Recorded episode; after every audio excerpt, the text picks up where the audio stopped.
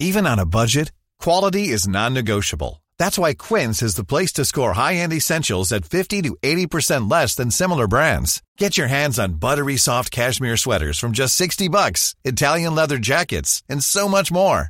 And the best part about Quince, they exclusively partner with factories committed to safe, ethical, and responsible manufacturing. Elevate your style without the elevated price tag with Quince. Go to quince.com slash upgrade for free shipping and 365-day returns.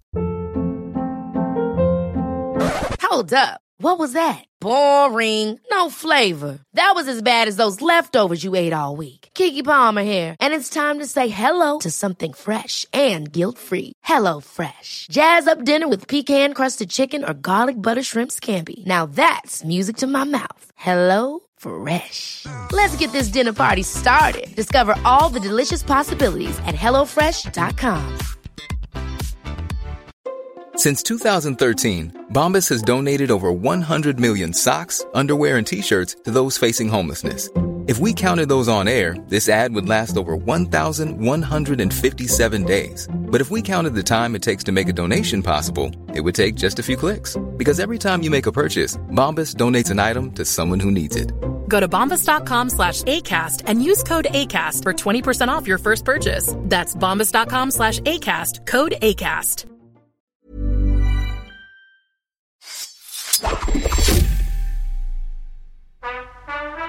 Hey guys, you ever wonder what Phil and I wear while we podcast? You can find out if you join our Patreon. We'll also be talking about the films of 1989, but that's definitely less important than seeing our Zoom backgrounds, our headphone choices, and our sweatshirts. It's true. It's true. You'll get to see all the various pieces of artwork that I have framed on my office wall, and you can see Kenny's garden, sort of. So that's something. That's exciting. It's a hanging garden. It's a hanging garden. Uh, but perhaps more important than anything, uh, we are doing this Patreon to cover the best films of 1989 uh, Batman, When Harry Met Sally, Indiana Jones, The Last Crusade, Ghostbusters 2, with amazing guests like Tom Meissen, Liz Hannah, Joanna Robinson, Bryan Cogman, Chuck Hayward. You can sign up at patreon.com backslash podcast like it's 1989. And for $5, you'll get access to all the audio of these fantastic episodes. For a few bucks more, you'll get video as well of our 99 and 89 episodes.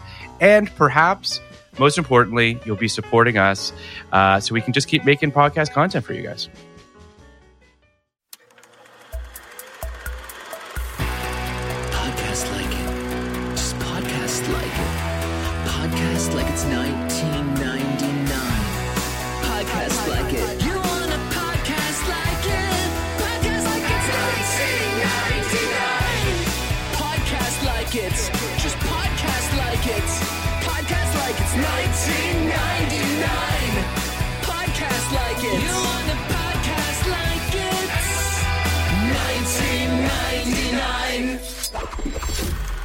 Hello and welcome to Podcast Like It's 1999, the podcast where we talk about the films of 1999 from a brightly lit rooftop at midnight here in 2021. I'm one of your hosts, Kenny Neibart. And I'm Phil Iscove. And with us again, back for her second uh, film on this podcast is Chandler Levi Levack. I'm sorry, I didn't ask for the pronunciation again. I'm uh as I said, I don't even lead this podcast. Levack, right? No, it's Levack. Idiot. I'm an idiot. Levack. you know how I should have known? Because Levack is back. Yeah, Levack is back on the pod. And you know what? You're back for the second pod that you've done where I've introduced it from a rooftop. This There is you true. go. I remember Toronto. Guinevere in Guinevere. I also introduced from a rooftop, Mhm. and this is also has a has a climactic rooftop scene in a in does. last night. Um, What are these filmed by- thinking? well, well, you know they're well, Exactly. you know you, you you know what they're thinking. They're thinking I'm going to make movies that Kenny's never seen nor heard of that are immediately going to shoot to like the top of his all time list. uh, I uh, I spoiler alert. Mm. This is one of the best movies I've ever seen. wow. Uh, I'm not kidding. I think this is, and and here and and, and here's another thing I want to say. hmm So about the movie, Levack uh, is back for Um, Don McK- Don McKellar directed this film. It's called. Last Night. It stars Don McKellar and Sandra Oh. It's about uh, the last night uh, of the world. The world is ending at midnight. Um, phenomenon we don't really know, but I, I assume basically the sun is going to crash into the world, considering it is brightly lit uh, in the middle of the night. And um, I don't think this is a perfect film, but I do think this is one of my favorite films. I think this is one of the this is uh, one of the few films I've ever seen that speaks directly to me, directly to my heart. It is about the the the themes uh, of this film and the the plight of the main character is something that I feel intimately acquainted with, and I this is uh, an entree for me at least to speak about favorite versus best. Because uh, after watching a film like this, I feel like dropping the like the invisible curtain between favorite and best, and best is uh, to me almost a stupid designation. You are only you, there is no such thing as objectivity when uh, when a person engages with art. There's only subjectivity, and my subjective view of this film is that this is a perfect film for me. Um, and I will get into that as I go. But I was wowed and I cried and I loved every fucking minute of this film, uh, even though it's a mess at times. Chandler, what's your uh, experience with Last Night?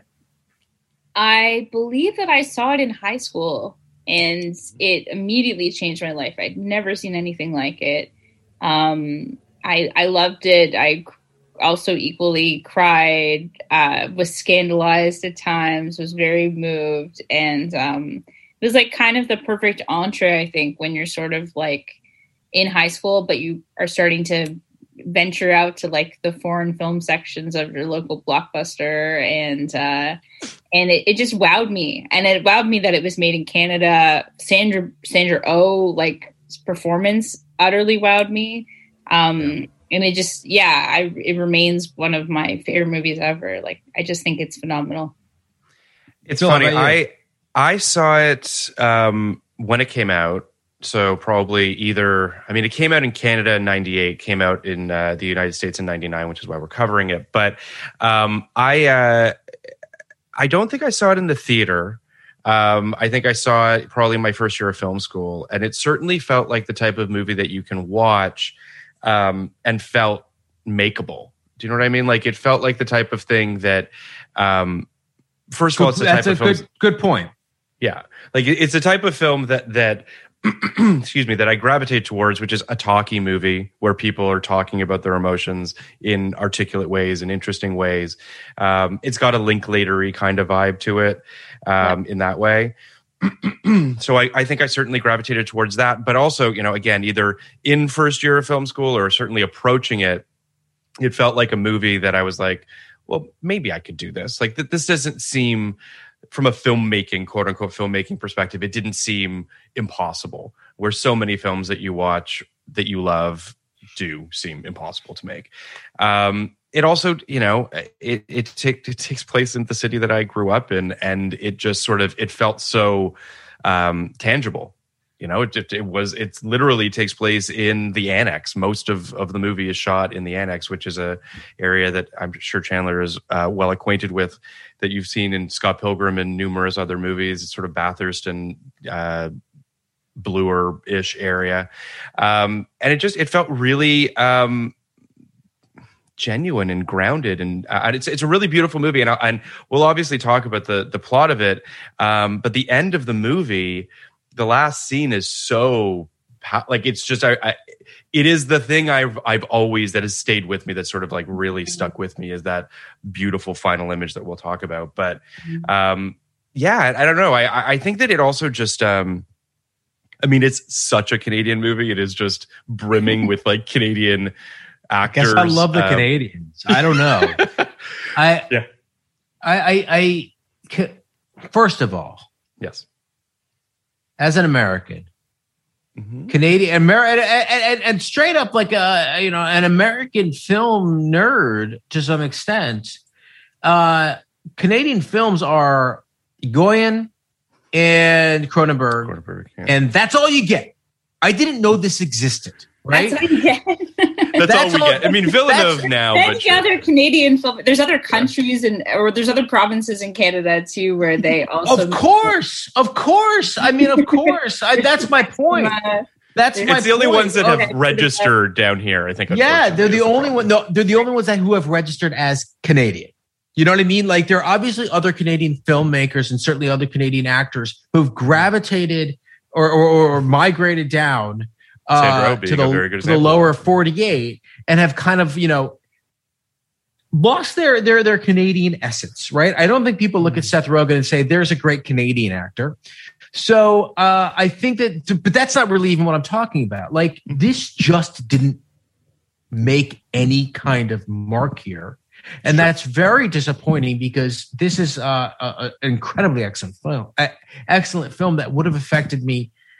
It we did it reminds me a little bit of my experience with Girl on uh, Girl on the Bridge Mhm. which would have like uh changed your life, as Jump-started- you mentioned. jump started me as a filmmaker Sure, right or as, as a as a budding filmmaker which would have changed my perspective of, of what you could do as a filmmaker and and and and open my eyes that's not what this film is for me Hmm. this film speaks directly to me as a person Hmm. which is better right that's Sure. what movies are supposed to do and and uh, I forgot for a minute. Like in the beginning, I'm taking notes and I'm thinking, you know, one of the things I wrote was like, this is the most independent film we've done. Uh, even though the answer really is Blair Witch, but Blair Witch doesn't even count. It's it's a phenomenon. It's, it's a different thing. But this, like, we just did Sex Lies and Videotape on the '89 pod, which is your quintessential indie film, which stars James Spader, who is already a massive star, right? This is a real independent film that looks like it was made on a shoestring budget, despite a few um, interesting FX shots that we can go into. Uh, and uh, you know, the way it's lit, the way it's shot, it kind of I didn't like it initially. Like I can, you know, the themes that, that the themes were always resonant, and the the tone was interesting, and the uh, and, and the the the premise is you know is directly at my heart. But the way it was shot felt very cheap Mhm. and uh, that is something that you had to grapple with. But I, I am telling you, I'm giving it no extra points, no bonus points at the end of the day because I think it was made uh, cheaply. I'm giving it bonus points only because it's super excellent and probably better than any other film we've done this year. Okay, I want to. I want to. because it cost Yeah. two point five million dollars, Yeah. which in yeah, you know, the late nineties would be I don't know, you know, if you factor in inflation and stuff, that's certainly a lot more.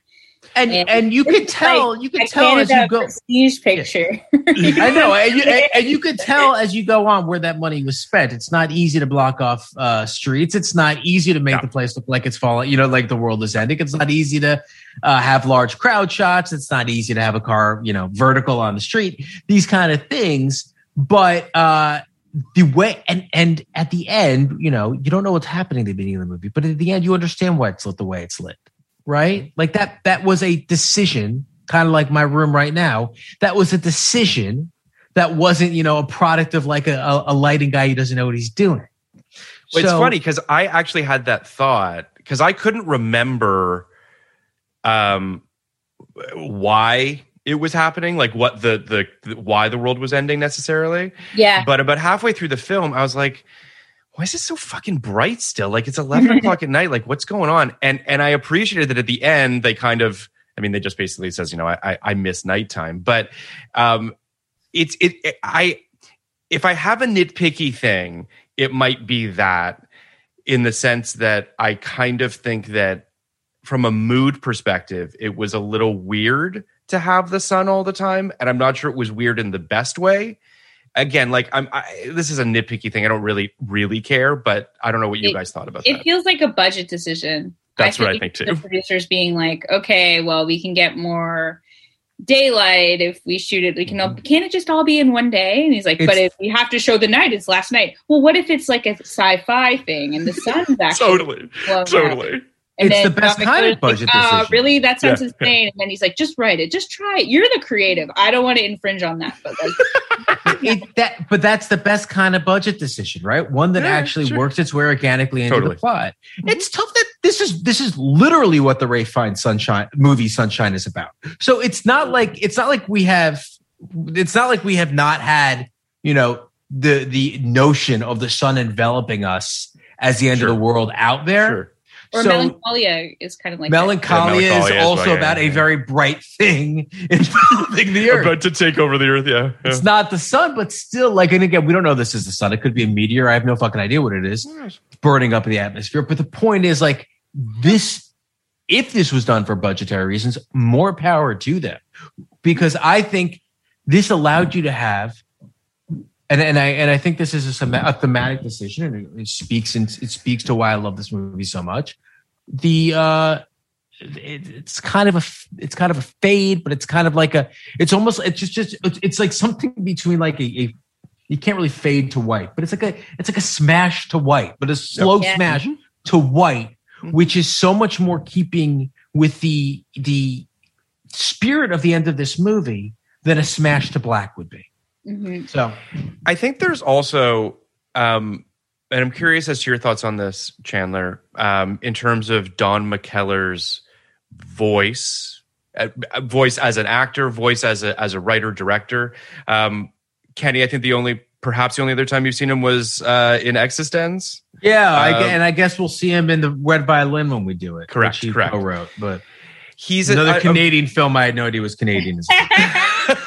I love how you're just like only you could only see these movies if you had to physically watch every single movie released in 1999.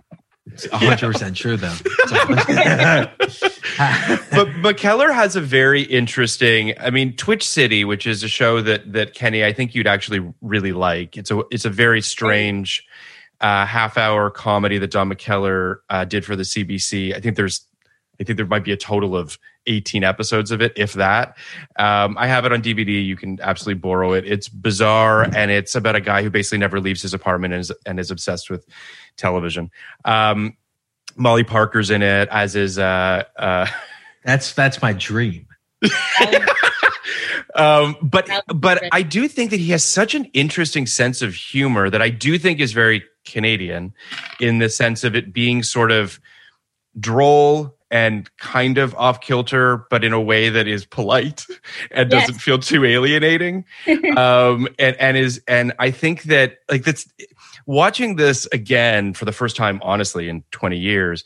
Um, the dinner scene, the first dinner scene, the Christmas dinner scene, is so odd and so awkward and filled with so much sort of cringy moments and um, and emotional moments and really kind of encapsulates the odd tone that this movie is trying to navigate. And sometimes it's successful sometimes it's not.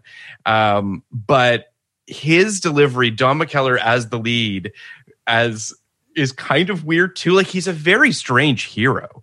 Hero i put in quotation marks like a protagonist to follow through this movie in a good way.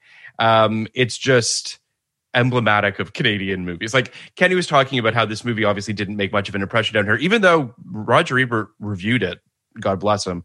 Um, he's he has not reviewed bigger movies in 1999, so I'll I'll take that as a as a as a good thing. But Yeah, it, it, screened at Cannes. It won Don did. McKellar an award at Cannes. you know, and I guess for context, like Don McKellar, yes, uh, you know, started out like he's an actor, he's a writer, he works in theater. He was one of the writers of The Drowsy Chaperone, that was like a huge Broadway musical. He um, has collaborated with like um, Atom Egoyan a lot and was in Exotica and oh, that's right. He wasn't that. That's a great movie. I, Yeah. I, I um we have we have a Atom Egoyan film as well, Kenny, which which uh, you'll be watching this year in Yeah, Felicia's I- Journey. So you've got uh, another. I Canadian know. I get a little Hoskins, but obviously, but it's not a uh, it's not a really Canadian set. Interestingly enough, No, I'm trying to think not. what Don McKellar is. Like, is he our Canadian Woody Allen? He's sort of Oh boy, that's Kind that's of a that's a damning in thing. a non-problematic way, but like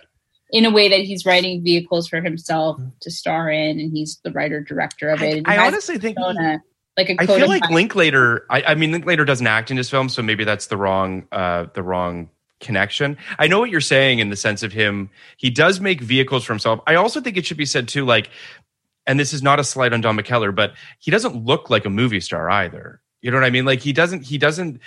His presence is very again meek. You know what I mean? Like he doesn't he doesn't demand your attention, which is an I- I interesting wanna- choice. Yeah. I want to get into this. Okay, Yeah. so I have, a, I mean, all right, I have so many feelings about this because I think everything was great. All right, so is he Woody Allen? I don't think so. Right. Woody Allen is in love with himself, um, and Woody That's true. Allen and Woody Allen has decided Mm. that Woody Allen, all you know, warts and all, is an appropriate leading man for Sure. films especially No, with I'm not- young women.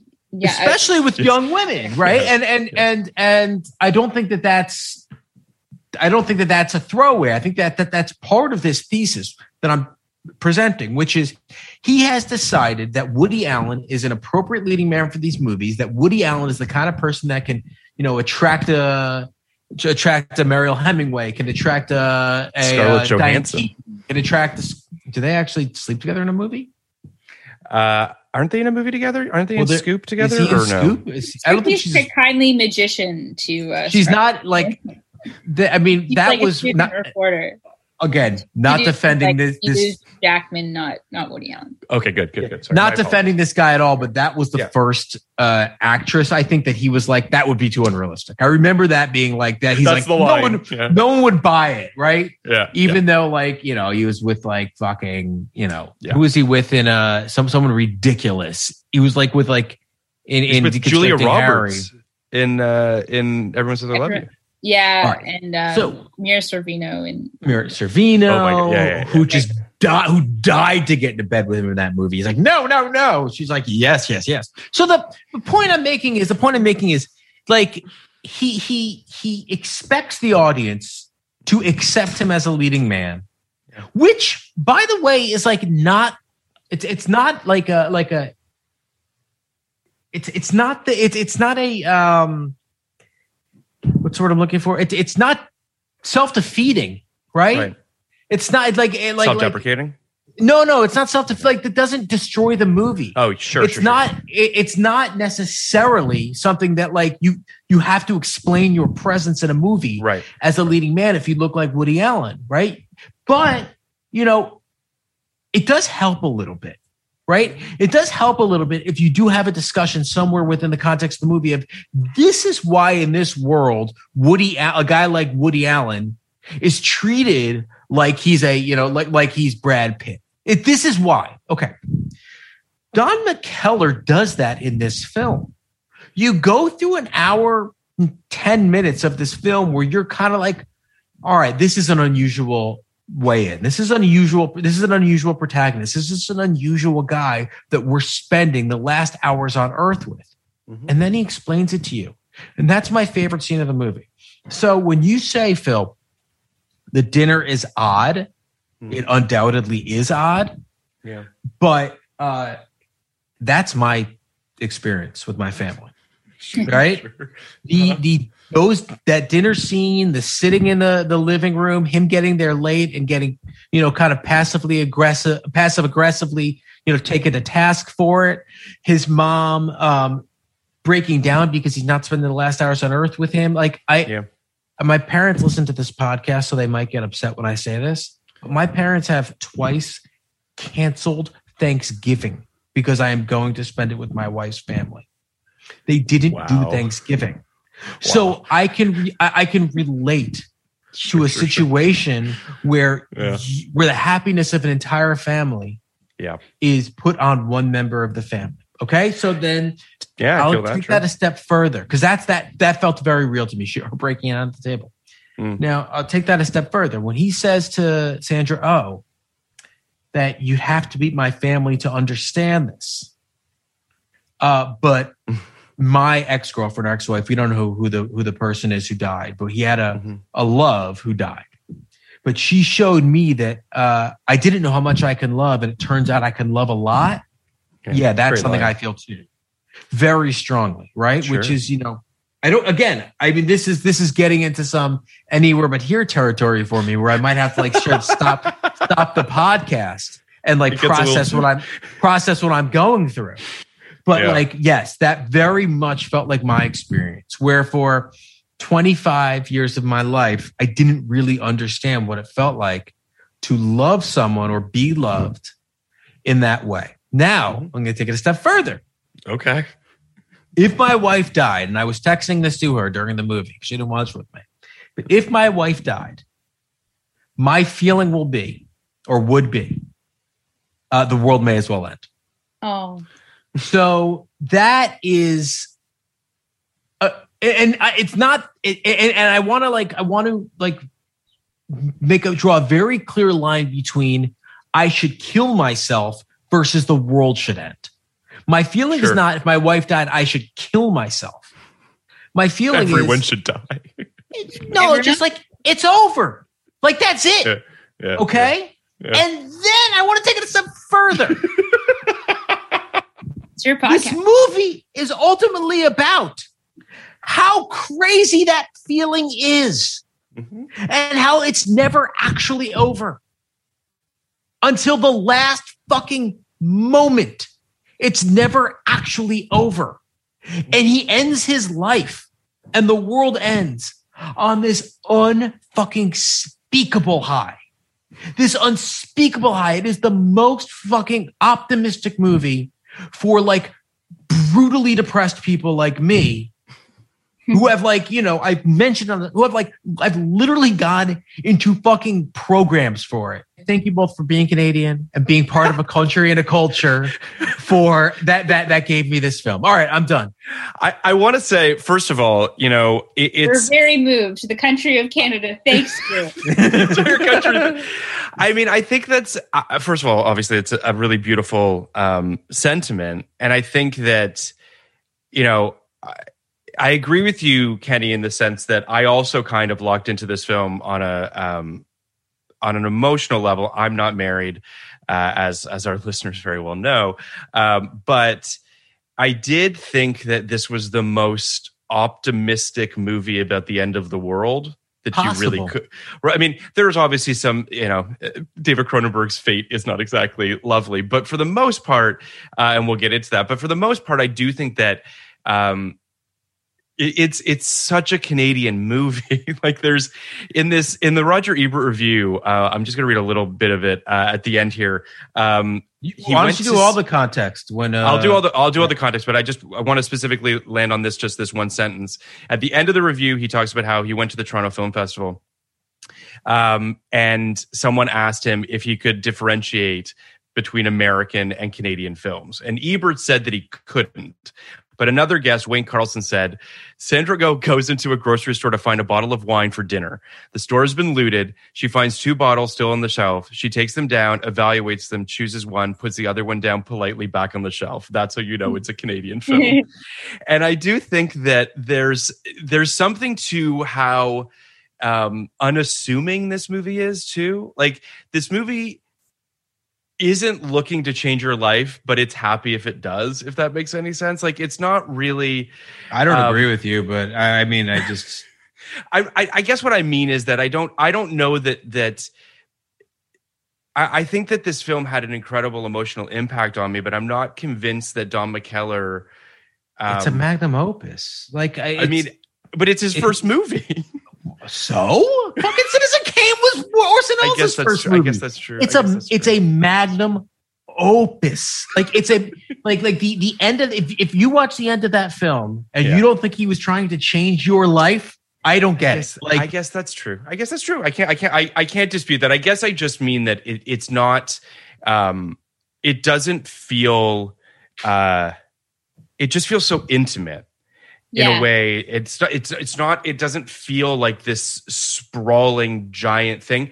And I guess that's my own fault for equating that as important and not important, or as epic and not epic. It is I- epic in its intimacy. I guess. is I, I- I think that's that's the brilliance of the movie for me is is how affecting it was without uh w- w- without being Lawrence of Arabia Sure, and sure, you know or you know we just watched the uh, the trailer for the Eternals and it had one of those very typical you know Sure. like uh like like pans Giant over sweeping, water yeah, yeah, yeah. yeah, giant sweeping pan over water in the beginning, which kind of you know says it's going to be a really important, beautiful movie.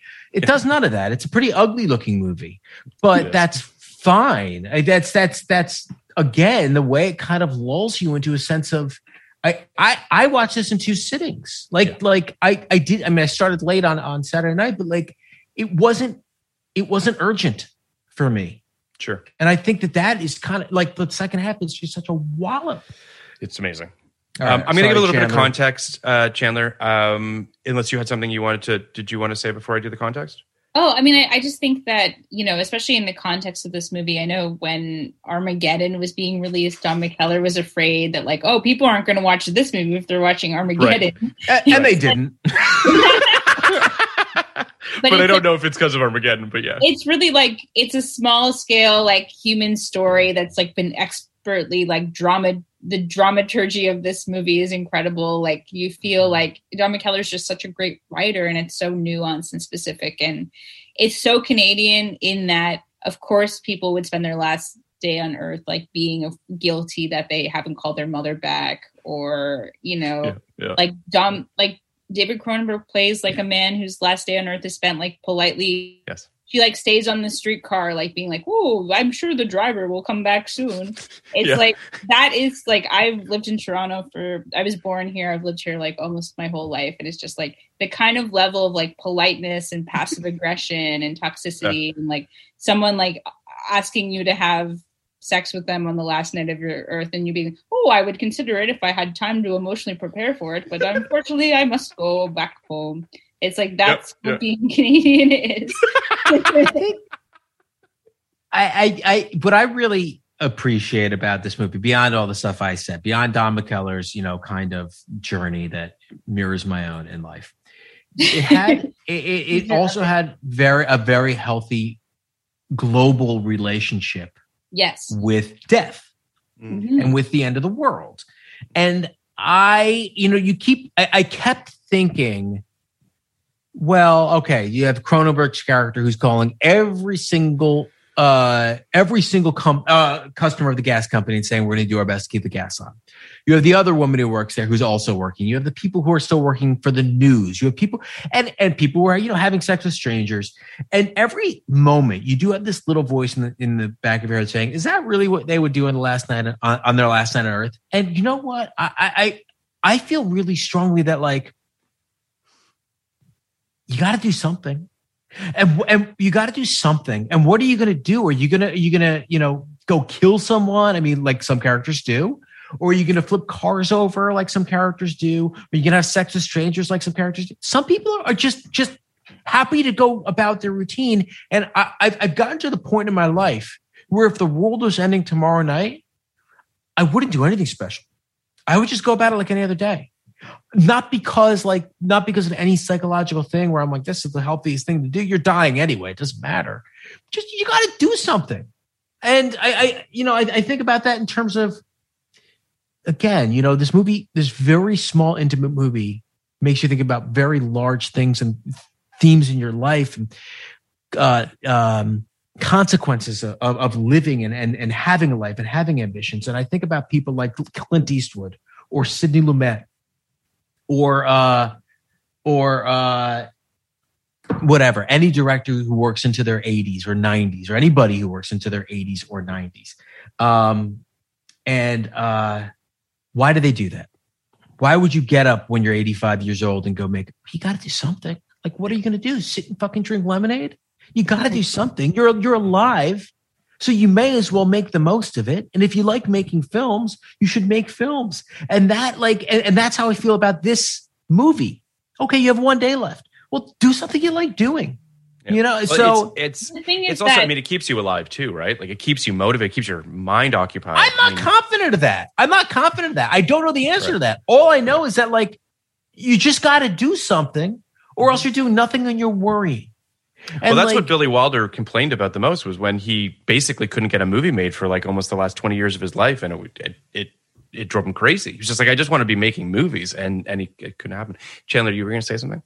Oh, um, I think what struck me about this movie, watching it again, was that it kind of feels like it's like it's almost like he took the conceit of like New Year's Eve, you know, and like the pressure of New Year's Eve and Yeah, what are you sure. gonna do on New Year's Eve, and you have this idea that there's this big countdown and like you're heading into the new year and you have to mark it in a special way, but like every time you try to do that, you're still bringing all of your own insecurities and ego, and de- it's it's always depressing to know that New Year's Eve is sometimes depressing for people and um it never occurred to me that on the last night of my life, I would feel like I'm sure my mom would organize something and I would be conflicted whether or not I want to stay there. And she'd be like pressuring me into being there all night. And I'd be Yeah. like, I think I have to go. Oh, you're just going home to your apartment alone?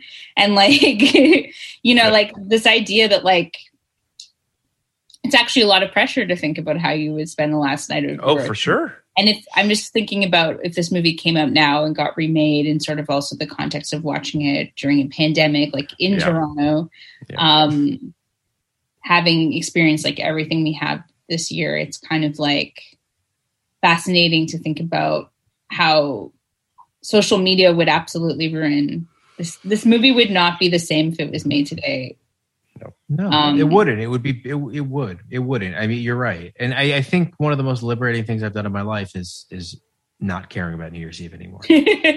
uh, I don't stay up till midnight, not on purpose. I just never stay up till midnight, you know. And I just, it's like any other fucking night, and, it- which is just what it is. Like I used to. I mean, the worst night of my life was New Year's Eve 2000, and New Year's Eve 2000 for me. I was a senior in high school. Uh, I was. I had a lot of friends, and I felt really good about like my place and in school and how we were going to have this great New Year's. This was a great party. I believe it was Quint, Kristen Quintano's house. Um, our whole grade was there, and several other grades, and it really was like it, it was. It had a real like you know Devil's Night feel, but the opposite. Where like nothing bad was going to happen, but everything was off. Everything was on limits, right? Okay. So I wound up getting really sick that week, and I wound up getting on and having to be on antibiotics. And this was definitely before I was like the kind of person who would drink on antibiotics. I didn't know what was going to happen.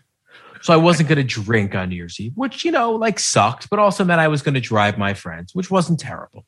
Okay. What that meant was I had the car, right? Sure. I was, and I, not only that, I had a car, I was sober.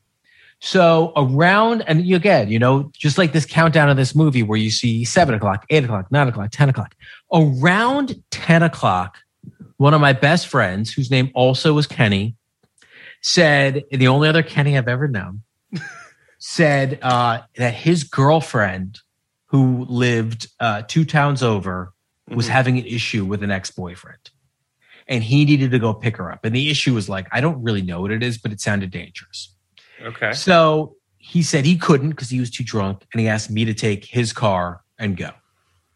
So uh, I took his car and drove to town, drove like 30 minutes there, 30 minutes back at 10 o'clock on New Year's Eve 2000. Um, you know, with all my big plans for the night, but they were blown. And on top of that, his his uh, I remember his interior light wouldn't go off, so the windows were all fogged up. So I was constantly like unfogging the windows. I didn't know how to use his Weird. car. It's okay. I I got there like kind of prepared to like potentially have to fight someone. Mhm. Um, we got in. Kenny was you know bigger and stronger than me and was kind of able to like scare the guy off and then stayed with his girlfriend there. So Okay. I am driving back across town in his shitty car uh-huh. um to like two towns another half hour show up at 11 o'clock. Kristen lived on top of a hill. I was parked my, my car was parked on top of the hill. His car i had to park down at the bottom because it was late.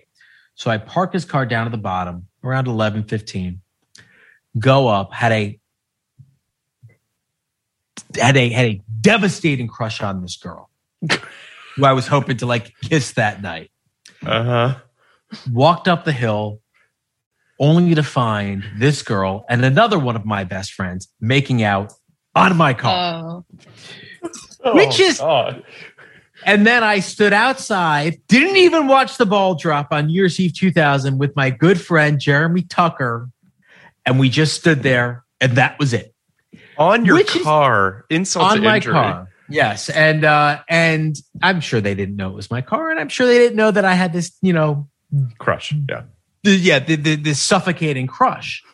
But it was point being, it was a bad New Year's Eve. I re- when they were driving across like the world in their car at like eleven o'clock, it reminded me of that.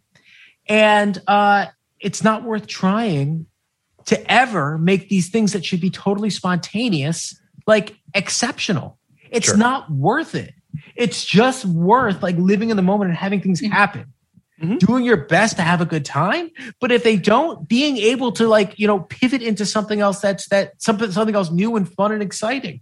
Um, so that's it. That was my shitty New Year's Eve. And I think that also Shitty New Year's. informed that also informed my my like feelings about this movie, my feelings Sure. about trying to like make something as good as possible, like as good as you know, just just be yourself. Just it's any other night. So I um I want to give it Sorry just a little bit of context. story, but that was- no, no, don't, please. Yeah. I, I listen. Uh, in this Canadian drama by Don McKellar, various citizens of Toronto anxiously await the end of the world, which is occurring for reasons unexplained at midnight. While widower Patrick Wheeler, uh, played by Don McKellar, braces for his fate, he meets Sandra, played by Sandra Oh, the wife of a businessman who's intent on committing suicide. Meanwhile, Patrick's friend Greg, uh, played by Callum uh, Keith Rennie, embraces a hedonistic approach to the apocalypse, decides to have as much sex as he can while there's still time.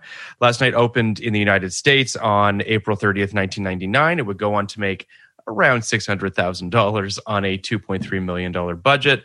It's got 84% on Rotten Tomatoes from critics, 85 from audiences. Roger Ebert gave the film three stars and says, I'm writing I'm writing in the closing days of December 1999. Uh, there are those who expect an apocalypse in a week or so when Y2K shuts down the power grid and roving bands of carnivorous Americans stalk heavily armed into the streets to steal each other's Christmas presents. My own guess is that New Year's Eve will be more uneventful than usual as uh, most of us pause awestruck at the chiming of the millennial clock. Don McKellar's Last Night is a Canadian film about the end of the world and paints a picture more bittersweet than violent. While American fantasies run towards riot, rape, and pillage, life will end in Toronto, we learn, with farewell dinners, favorite songs, and people deciding they have put off far too long their intention to sleep with one another. Um, I And- don't know and- why he and made murder and people taking golf clubs to cars. Correct. And and, and Yeah. Sandra Oh barely getting away from getting like attacked by a mob. Like I love you Canadians, but like let's not pretend that that wasn't also part of the. I, movie. listen, uh, Roger I know. The one that made this a. a I know, I know. I, you're right, you're right. But like, I think that I, I think that if if it didn't have those elements, people would Yes. be like, "You Canadians live on another planet." Correct. It'd be correct. like Uh, the New York Times, for Columbine, where um, Michael Moore goes and unlocks everybody's doors in Toronto. And, like, walks into people's Yeah. houses, and they're it's like, ridiculous. "He's like, oh, No one locks their doors. Yeah, I mean, anyway. Uh, the New York Times uh, said a smart, stiff upper lip alternative to a movie like Armageddon. Don McKellar and Sandra Oh give intense performances. Uh, Entertainment Weekly gave the film an A minus, calling it a surreal, elegantly melancholy, and yet witty ensemble story, and that Sandra Oh stole all of the scenes. Peter Howell of the Toronto Star commented on the many, many Canadian cast members, suggesting that the film might be too damn Canuck for its own good. Uh, and uh, in, 2002, readers of Playback Magazine voted Insecure last- Canadian. He doesn't. There it yeah. is. Own it, man. yeah, Uh, in 2000, in 2002, readers of Playback Magazine voted Last Night as the ninth greatest film of all time. Canadian Ninth film. greatest. Canadian film. Canadian Yeah. film of all time. Uh, and in 2012, uh, Oliver Lyttelton of IndieWire named the film one of the five most underseen apocalypse films uh, worthy of viewing, writing that compared to Armageddon and Deep Impact for its quiet, character-driven approach. Nothing Um, like those movies. It's just they they, they don't. Well, I mean, it's like Deep Impact, but it's not like Armageddon. Armageddon is not about the end of the world. Armageddon is about saving the world. Like it's it, like act. It's like it's it's a completely different film. It is about actively trying to stave off the end of the world. Deep Impact, Totally. like to some extent, is about trying to save it and failing, and then the last act kind of becomes like a, not even the last act. The last ten minutes becomes trying to accept it. This movie is about accepting acceptance from Totally. the jump. It's like Mhm. the it, it doesn't even. It's so lazy to even put it in those in those uh in in the context of those films. Yeah, uh, yeah. I was watching this. Is I watched this film on CBC Gem, which is the CBC's like streaming service. So every twenty minutes, they would break for ads, and it'd be like, "Take the Canadian census today," or like, "Ontario's got you covered for your Corona shot vaccine." Now Canadians must take the vaccine. Oh, we've got this, Ontario. Do your part. That's amazing. But so was it in in uh, in Letterbox on Gem, yeah, or was it also in really four five? weird format? So That's I- weird. That's cool. I didn't know that. I love. Yeah, it's in four five. It's it it seems Four, three. like it, four three. Sorry, it, it seems.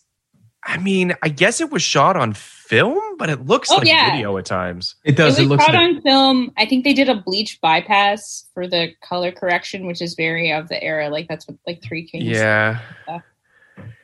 it's just it's an odd looking movie i i forgot that about it and when it started i think similar to you kenny i, I found it a little bit like Ugh, this movie really kind of doesn't look great um, but then was pulled into the story and stopped caring but i, I definitely felt like um, it has a very intentional as you mentioned chandler the bypass component of it It's probably to emulate like the light, like Yeah. making it look Right. brighter and, and more um, stark.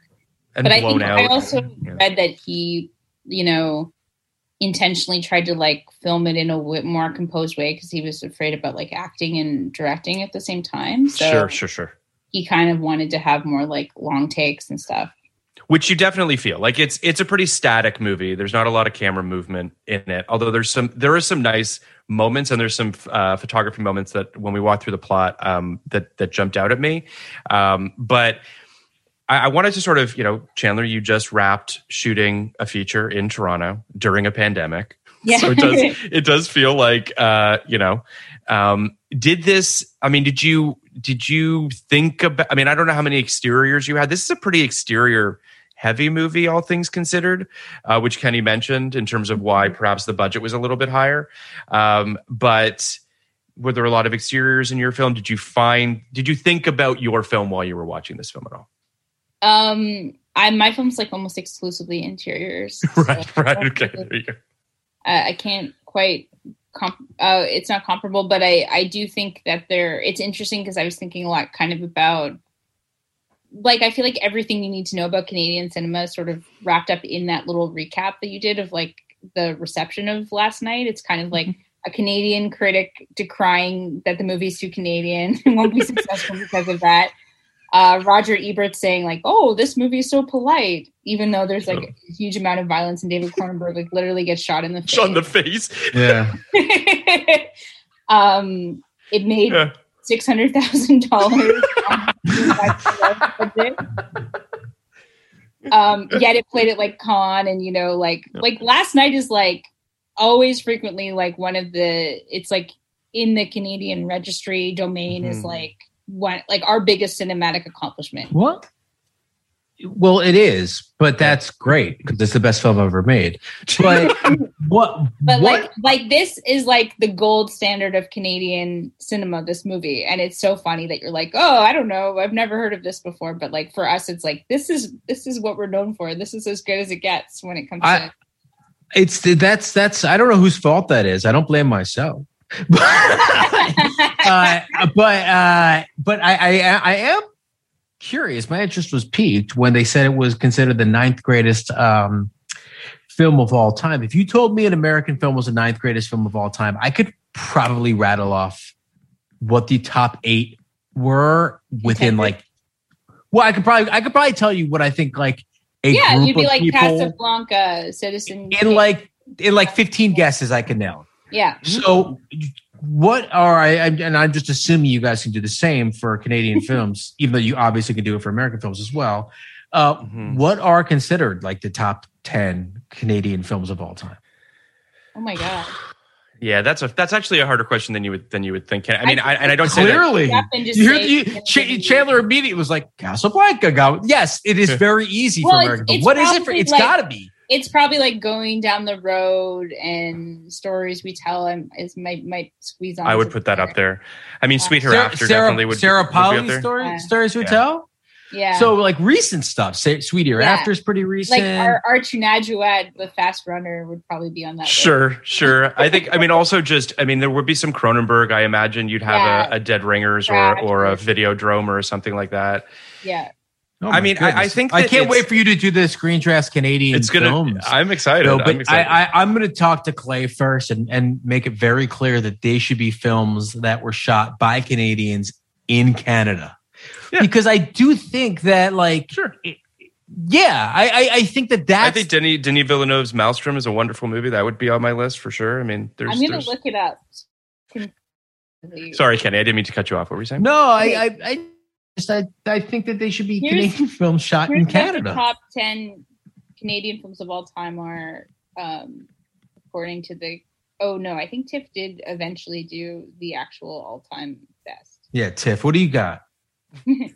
Okay, this What do you is get? according to the Canadian Encyclopedia. Okay. Okay, this is from Tiff. Wait, Okay. yeah, okay. I think this is right. Uh, okay, number one, Atanarjuat, the fast runner. Shout out. Hi, Zacharias. to, to, to yourself. Shout out to yourself. Shout out to me. getting I knew it. 2002. So the greatest movie of ever made in Canada came out in 2002. Um, Wow. Mon It's like in the mood for love. Antoine, 1971. Claude Jutra, canceled. Filmmaker. Wait, wait, hang on one second. One second. One second. The first two films are they both French language? No, the first one is an indigenous film, so it's entirely. Um, Okay. And then the second one is French language from Oh yeah, yeah. Come on, guys. Not that there's before- anything wrong. Not that there's anything wrong with that, but this country is like 80, 80 or ninety percent English speaking, right? So, like, come on, stop being so self hating. All right, go ahead. Yeah, I mean, it, it just points to kind of Valid. right, Valid. Yes. English Canadian cinema how it's thought of in Mm-hmm. Canada. Um, number three, Get in Nagoyan, Sweet Hereafter, 1997. Number movie. four, Jesus of de Montreal, Montreal, Denys Arcand, 1989. Oops. A lot of these are like from the late 80s and 90s. Um, Léolo, uh, 1992.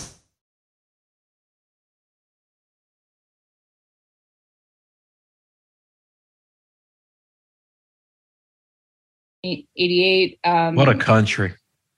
David Cronenberg. Crazy by Jean-Marc Vallée is number eight. Interesting. That's a My- recent movie.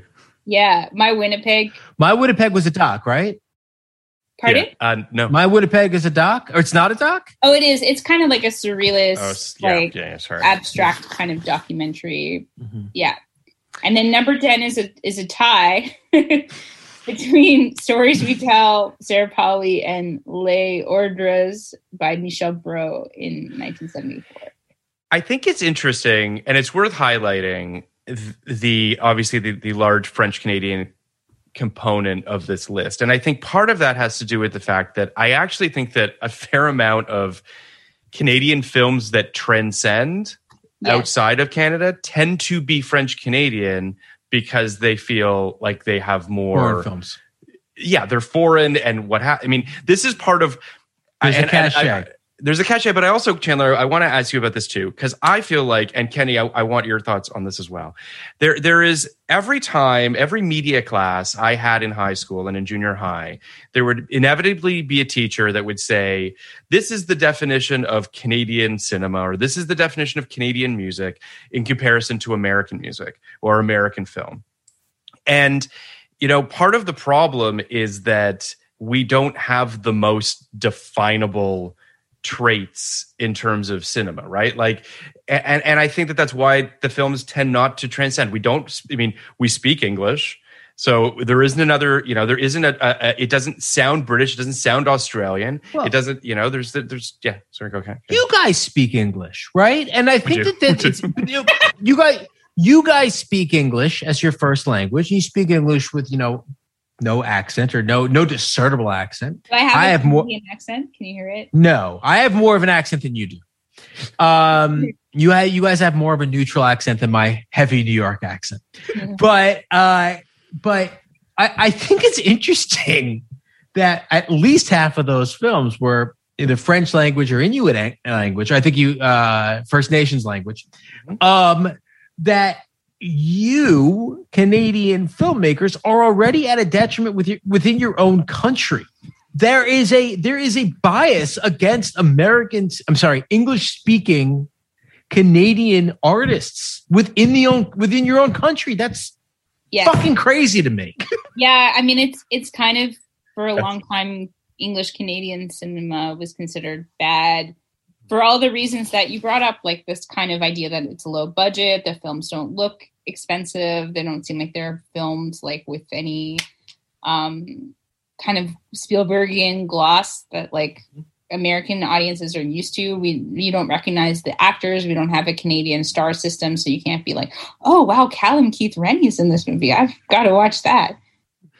I love I mean, there are some big Callum Keith Rennie fans. I love Canada. I think this is the dumbest thing in the world. I think this is like it's so upsetting. It's actually like weirdly upsetting to me that like we all I'm like think- we feel so insecure. We're like, "Oh, you watched our little movie. Thank you so much." I don't it's yeah. I, I went to the I, I I went to the Olympics in Calgary. No, not Calgary. In in uh, Vancouver. Vancouver. Um, uh, 2000 and- in What year was that? In it was 2000 and uh, Was it 12? It 2012? was like 12. I mean, I went Yeah, with Laura, so. so. it had to be like 2010, something like that. uh, Chandler and I were actually just talking about how even in Canadian circles, I mean, she just read a list of the top 10 quote unquote greatest Canadian films, and this film doesn't even register on that, which I find baffling. I, mean, this movie. it has. I think the list gets updated every once in a while, and Well, then that's okay. things drop off. But still, it's it's one of those films that I feel like um, I, I, I it seems to have bad. somehow fallen between the cracks, and it's a It's bummer. not that bad. Yes, but t- you know, 10 is small. Like if you did it Yes, a li- yes. now granted Canada doesn't have, you know, the the the depth breadth that, Yeah. that that America has in terms of, you know, 800 films a year now. But you do a top 10 of American films, maybe Schindler's List checks in, maybe like we're talking of no. recent movies. Yeah, yeah. I'm talking of the last. I'm talking since like 1980. Yep. Like I, I, I maybe maybe Schindler's List. Yeah. makes that list. Maybe There Will Be Blood makes that list. And I'm just talking about like, uh, I, I can't. I, I so it's not super crazy to me that a fairly recent film didn't make it. However, Yeah. it seems like five of those films are within the last 25 years. Correct. So. Yeah. I, I, I want to just uh, take a sec to talk about Cronenberg, who um, obviously is a is an enormous Canadian filmmaker in his own right and has acted periodically from time to time. Um, I love David Cronenberg's acting. Me He's too. fantastic.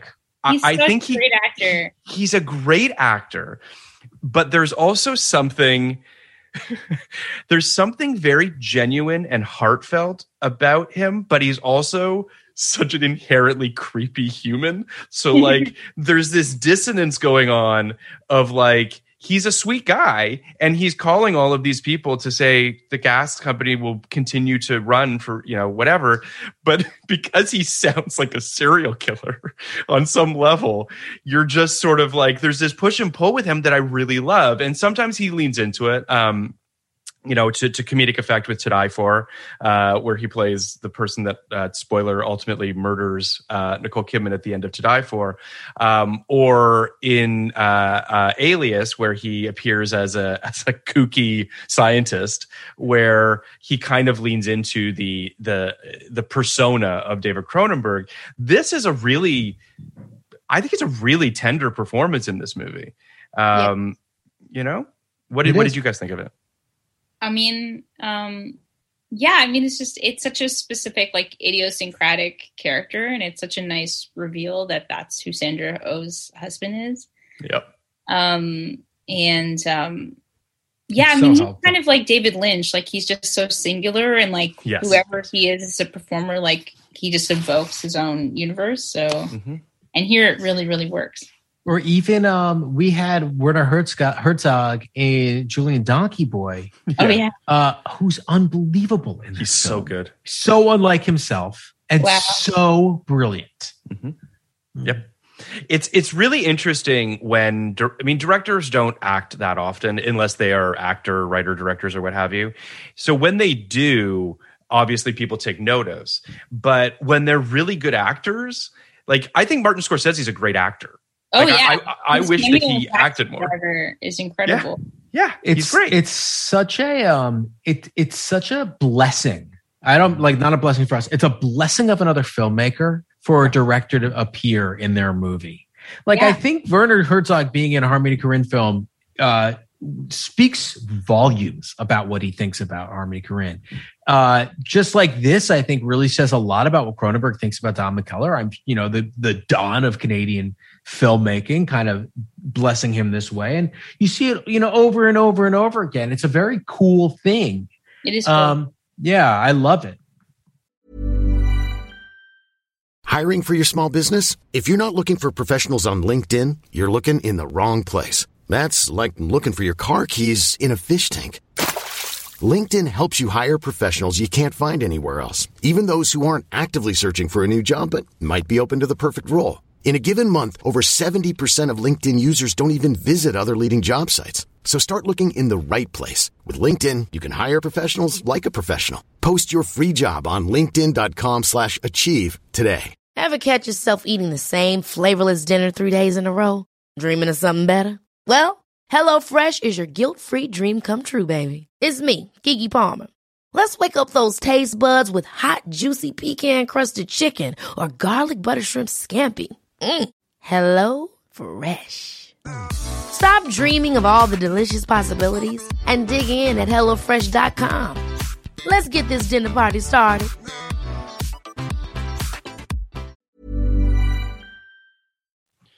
I think it's I think it's tremendous, and and I, I even think you know the scene that that uh, that Cronenberg has when the guy walks into his house with the shotgun, and Oh, it's so good. it's so good because I mean, first of all, Cronenberg is great in it, but even just what he's saying, like, I'm not scared of you. Like, I don't know, I don't know what you think you're going to accomplish with this. You're the one who is scared. yeah. You're the one who was scared. But that last one when just silhouettes, stop it. Like, you don't think this is a beautiful movie? Like, Yeah, yeah, it yeah. just kicks the shit out of you. This it's really it's it's yeah it's great it's great um so i i, I want to talk about sandra oh who is tremendous in this movie. Um one of her earlier films in sort of you know in terms of uh size of role she she had a couple things before this. Um she is tremendous in this movie. I would say that the the one thing that that we don't see much of in this performance is is her tremendous uh, comedic timing and her. I mean, like she's an unbelievably funny actress. This isn't a, particularly funny role, um, but she's really really wonderful in it. Um, Chandler, what did what did you think of, of Sandra's performance? Oh yeah, I mean, also incredible. Like at that time, I feel like most movies wouldn't have cast like an Asian woman in this part, you know. Correct. And um, I don't know if that's like a. I mean, obviously Sandra Oh is just like incredible, and if you have the chance to cast Sandra Oh in anything, cast her like immediately. She's extraordinary. But I think probably for audiences, it's probably one of the first times that you've seen um like an Asian leading lady in like a very uh, in like a you know romantic leading role like before that she was more uh doing small movies with like Mina Shum I think that was one of her Right. first parts but like the maturity that she brings to this performance and like some of the line deliveries that she has Totally. like when she when she's at Don McKellar like is like uh yeah okay you know what I thought about it I don't want to sleep with you but like you can stay the night you can have your life no she's like no I want you to shoot me. and her incredible delivery of that line i mean it's just like she has to do something that's, that's so hard and she just anchors it with so much commitment and emotionality and like th- that last scene is powerful because of her it's like the tears that are mm-hmm. coming out of her eyes it's like the connection that she's Amazing. making with her scene partner it's like she elevates don mckellar there 100% Oh my Well, god, yeah. there's- Also, you'll there's Yeah. she does a couple things. I mean, it's it's it's written, but it could have been just a disaster. absolutely um, Make me love you. I want to love you. i know Uh, disaster, almost always Oh, that kind of thing. Absolutely. No, and, and it's so so powerful. And it's like the first time I watched the movie, that's what made the hugest impression on me. It still it still does. And then uh how about not saying like uh you know when the clock strikes zero, one we shoot each other. You'll know, you'll know, you'll know. and it doesn't telegraph the moment. I really did think they were going to shoot each other, or we were going to cut to you know black or whatever hear the before they guns go off. did, Yeah. or one you know Sopranos ish. But you'll know.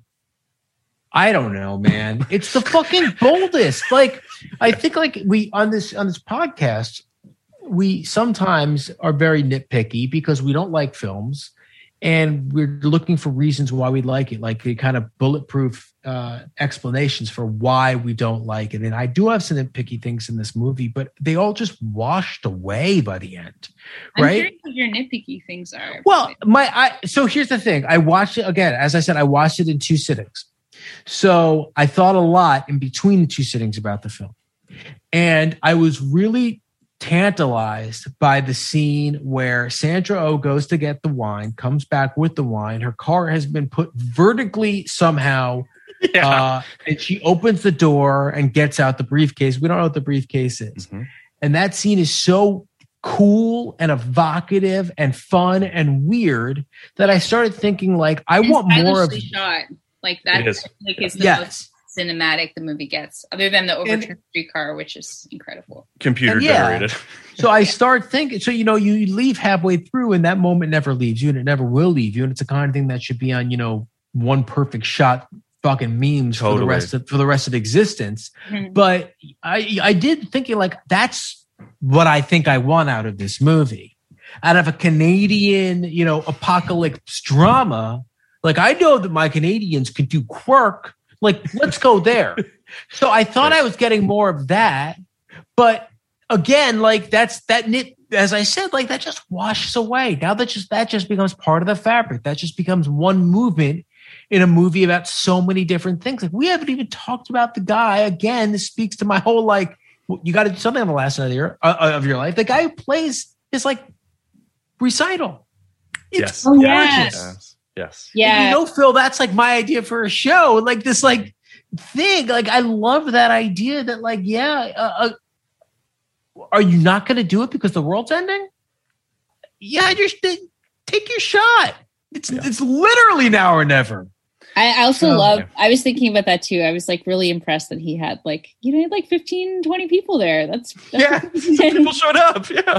again, like, after uh, as soon as he started playing and he was good, yeah, uh, I started thinking uh, this is this is, is this is about as lovely a way to to, to end my oh. life that I can think of. Like yeah. again, so many great ways to to go out, and so yeah. many you know you're going to go out no matter what, and so many fine ways to go out, and, and I'm not I'm very much not of the opinion that this is the end anyway. So uh, what a lovely way to go out. I love piano music. I love theaters. I love like that that sense of calm. And I know some people get that from opera or ballet. I get that from like, you know, orchestral performances and it's it's as good as it gets.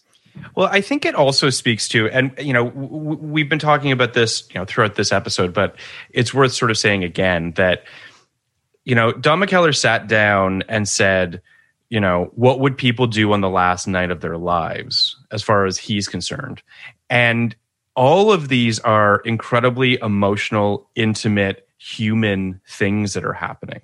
Like there it, it, which speaks to this film just understanding that the small things in life are the things that are to quote vanilla sky they're the biggest like that that the little things are the things that really get us through right? It's not it's it's not about some grandiose craziness.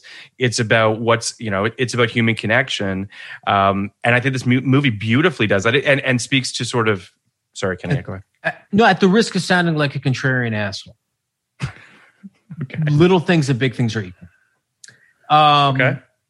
we, they're they're all there there's no there's no such thing as a little thing or a big thing right? They're all equal. So you know, planning for or trying to achieve some quote unquote big moment uh, has no more profundity than than sitting and being a, a an observer for a piano concert. Mm. Uh, I I think the the the saddest character in the whole film, even sadder than the mom who is feeling something and feeling something's really good, even if it's feeling like betrayal or remorse or regret or whatever, uh, was Sarah Polley. Yeah. Sarah Polley, she tried to make a moment of it. And like, yeah. oh, what a nightmare. I mean, well, I love Sarah Polley, obviously, her, yes. her boyfriend is like a cold blooded killer and just wants to murder people, essentially. He takes like yeah. too much pleasure in like hitting that person yeah. in the head with a shovel. Correct. And like, yeah. yeah, she's like, let's go to like, like, the party. I swear it's going to be so fun. And it's like, you know that she just got back together with that guy like two months ago and like, yeah, the world's ending. May as well give it a yeah. shot. There are a couple Canadian things that did make me laugh, just in sort of. I mean, first of all, the reference to Mel Lastman Square did make me go like, the last place I'm going to be on the last yeah. moments of the world are Mel Lastman Square, which is yeah. for uh, for Kenny, it's an area of Toronto, obviously. Um, is that where but, people go on New Year's? They have like a big party, and usually like That's where like Snow would play a free concert on New Everyone's favorite Canadian artist, Snow, would play Yeah. on the last I- week's tour. yeah. Wait, wait, is that like Informer? Yes. Oh, okay, cool. totally, totally valid. Go ahead. but um but the other thing was uh the um taking care of business was it Oh, wasn't yeah. that the Oh, song I of the film? love that part. yes. They would all be learning that, that was the dream of the, the biggest jam session in That the was history of the world Yeah, that was so great. Randy Bachman, Randy Bachman playing with taking care of Bachman business Turner like, Overdrive Canadian. it's incredible yeah Yes. I think so yeah Uh, Yeah, even funnier if they weren't, but that's hilarious. yeah. Randy Bachman was in the Guess Who. with it's, it's great um but yeah so there's just very sort of niche Taking Canadian care of references. business. It's just it's amazing I love the anchor's like, it's a great song. the anchor with the empty newsroom yeah, behind him. My great. my my one true hero of this film, the guy like who was on the air at midnight uh, as the world's ending. A great song. yeah and thanking his buddy for like keeping the camera rolling yeah uh But it's that's the thing. You you do need those people. Like I was thinking about this too. I was like, there would be Uber drivers on the last night in the world. for sure There would be like people, you know, selling you um novelty ice creams and like mhm. people would be in a line like waiting for some kind of fancy like uh, society like i guess that's what i was thinking when i was watching this it's like because it's the last night of the world like people are still thinking probably about their relationships to capitalism and stuff people are probably still working people are still trying to make money the streetcar probably would be driving you know Yeah, I think that I, I think that that I I I think that capitalism would would melt away in the end. No, I think no. I I'm don't think there's a, I don't think there's anything to win at that point, right? I think if money, you know, if you can't spend the money tomorrow, like that. uh, When I thought when I thought the woman at the beginning who sleeps with Callum, whatever his name is, was Rennie. Keith Rennie, yeah. what- yeah. When I thought she was a sex worker, uh, that struck me as I don't believe this because there's no money, there's no place to spend the money, but ultimately she wasn't. So, uh, or at least there wasn't any money exchange. I don't actually know what what the situation was. Uh, I do think people would be like giving away their ice cream. I do think people would be driving driving their Ubers as a public service. I think that the gas would still be on. I think that people. I think that there are a lot of people who would see it as a responsibility to humanity to keep you know to keep quote unquote keep the trains moving. But I don't think there would be money exchange. But if I may, I mean, I think this pandemic has kind of showed that that's the opposite case, really. And as But, like but I think there's a tomorrow in this one. I think everyone always thought there would be a tomorrow. potentially, I- but like I don't know. I- I, mean, it's like look how much of different social systems it's it's tried to erode, and like capitalism has like always won, and how many people have been um, taken out of their homes, and how many people have lost their jobs, and how it's the pandemic has really failed es- essential workers and so many people that it's, it's sacrificed at the no, I, I, I, I think as long as the as the Earth is continuing, capitalism uh, will win the day. And yeah, I, I, I Yeah. Not always. Uh, this is a much bigger, this is a much bigger topic. But in a capitalist society, until there's you know real structural change, I, I think it's gonna always kind of you know. the- Mo- money money talks and out. bullshit walks as as so, i mean I think it's easier to oppress in a situation like this. I think it's easier to take advantage of people in a situation like this. And I think that people at the top um, had a real good feeling, borne out by statistics uh, and access, that they were going to survive this and that it was worth, um, you know, some- calling it, calling in all their markers uh, when people were at their most vulnerable. which is gross and terrible Well, which Yeah. is wh- wh- which Yeah. is what wound up happening. It wasn't, but I would also say it wasn't what was happening in the beginning. In the be- in the beginning, debts were being excused. In the beginning, rent was being, um, you know, correct ignored, and people were 'Cause they having just a little didn't know. grace. Yeah. well, they're Yeah. just having grace. There is a certain level of grace for a little bit, but Sure, sure. Um, I want to talk about the Callum Keith Rennie character for a second because it's sort of the Mhm. last one that we haven't we haven't really talked about. Um, you know, I think it's a great performance, and and I I think what this film does pretty well is actually hide the ball on a bunch of characters, so we're Yeah. a little unsure as to what's transpiring until you know the reveals, which I think is quite well done. Um, I didn't remember Callum Keith Rennie's reveal, if you will, so I was sort of like, this guy just okay. I guess he's just gonna have sex a bunch because that's just whatever. Um, You, you, didn't, you didn't remember the the room of sexual positions? I didn't remember the kitchen scrawled with different uh, ways of having sex with people and I, that haunted me when I first saw it in high school. I was like, I'm, oh I'm sure. God. You're like, does every guy do this? but I, but I do think that yeah, we do. I, um, that, that was that was dead on. I mine isn't That's mine this isn't is a, the most important movie you've ever seen. yes mine is in a kitchen. Mine is in a kitchen. Mine is a word doc. But sure, sure. I, I, I I'm- think I'm- it's interesting. I'm that the- kidding deeply. well, I- I- you never know. I want to just. I actually uh, think I actually think that that's I actually think that the that's the whole point of this character that it's not obvious that guys aren't like that. I think the whole point Sure, of this sure. character is that there's an expectation that a lot of guys are like that. So mm-hmm. I I think that that's you know kind of the, the- at least to me where a lot of the the relevant the a lot of the relevance of this character comes from. Yeah, no, 100%. I think that, you know, it's a character that I would say that of all the characters in this film, this is the one that I think would probably be the worst if the movie was made today. Like, I think it'd be just the most broy, the most sort of like, I just, th- this character could have been executed really poorly. And I think that there is the scene he has with um, Don McKellar is Mhm. a is a phenomenal scene. It's a great, Um, yeah. it's it's a great scene because it at least to me sort of it gave some depth to a character that could have just been seen as like a dude that just you know wanted to have lots of sex before the world was over. But instead like it's kind of his love language.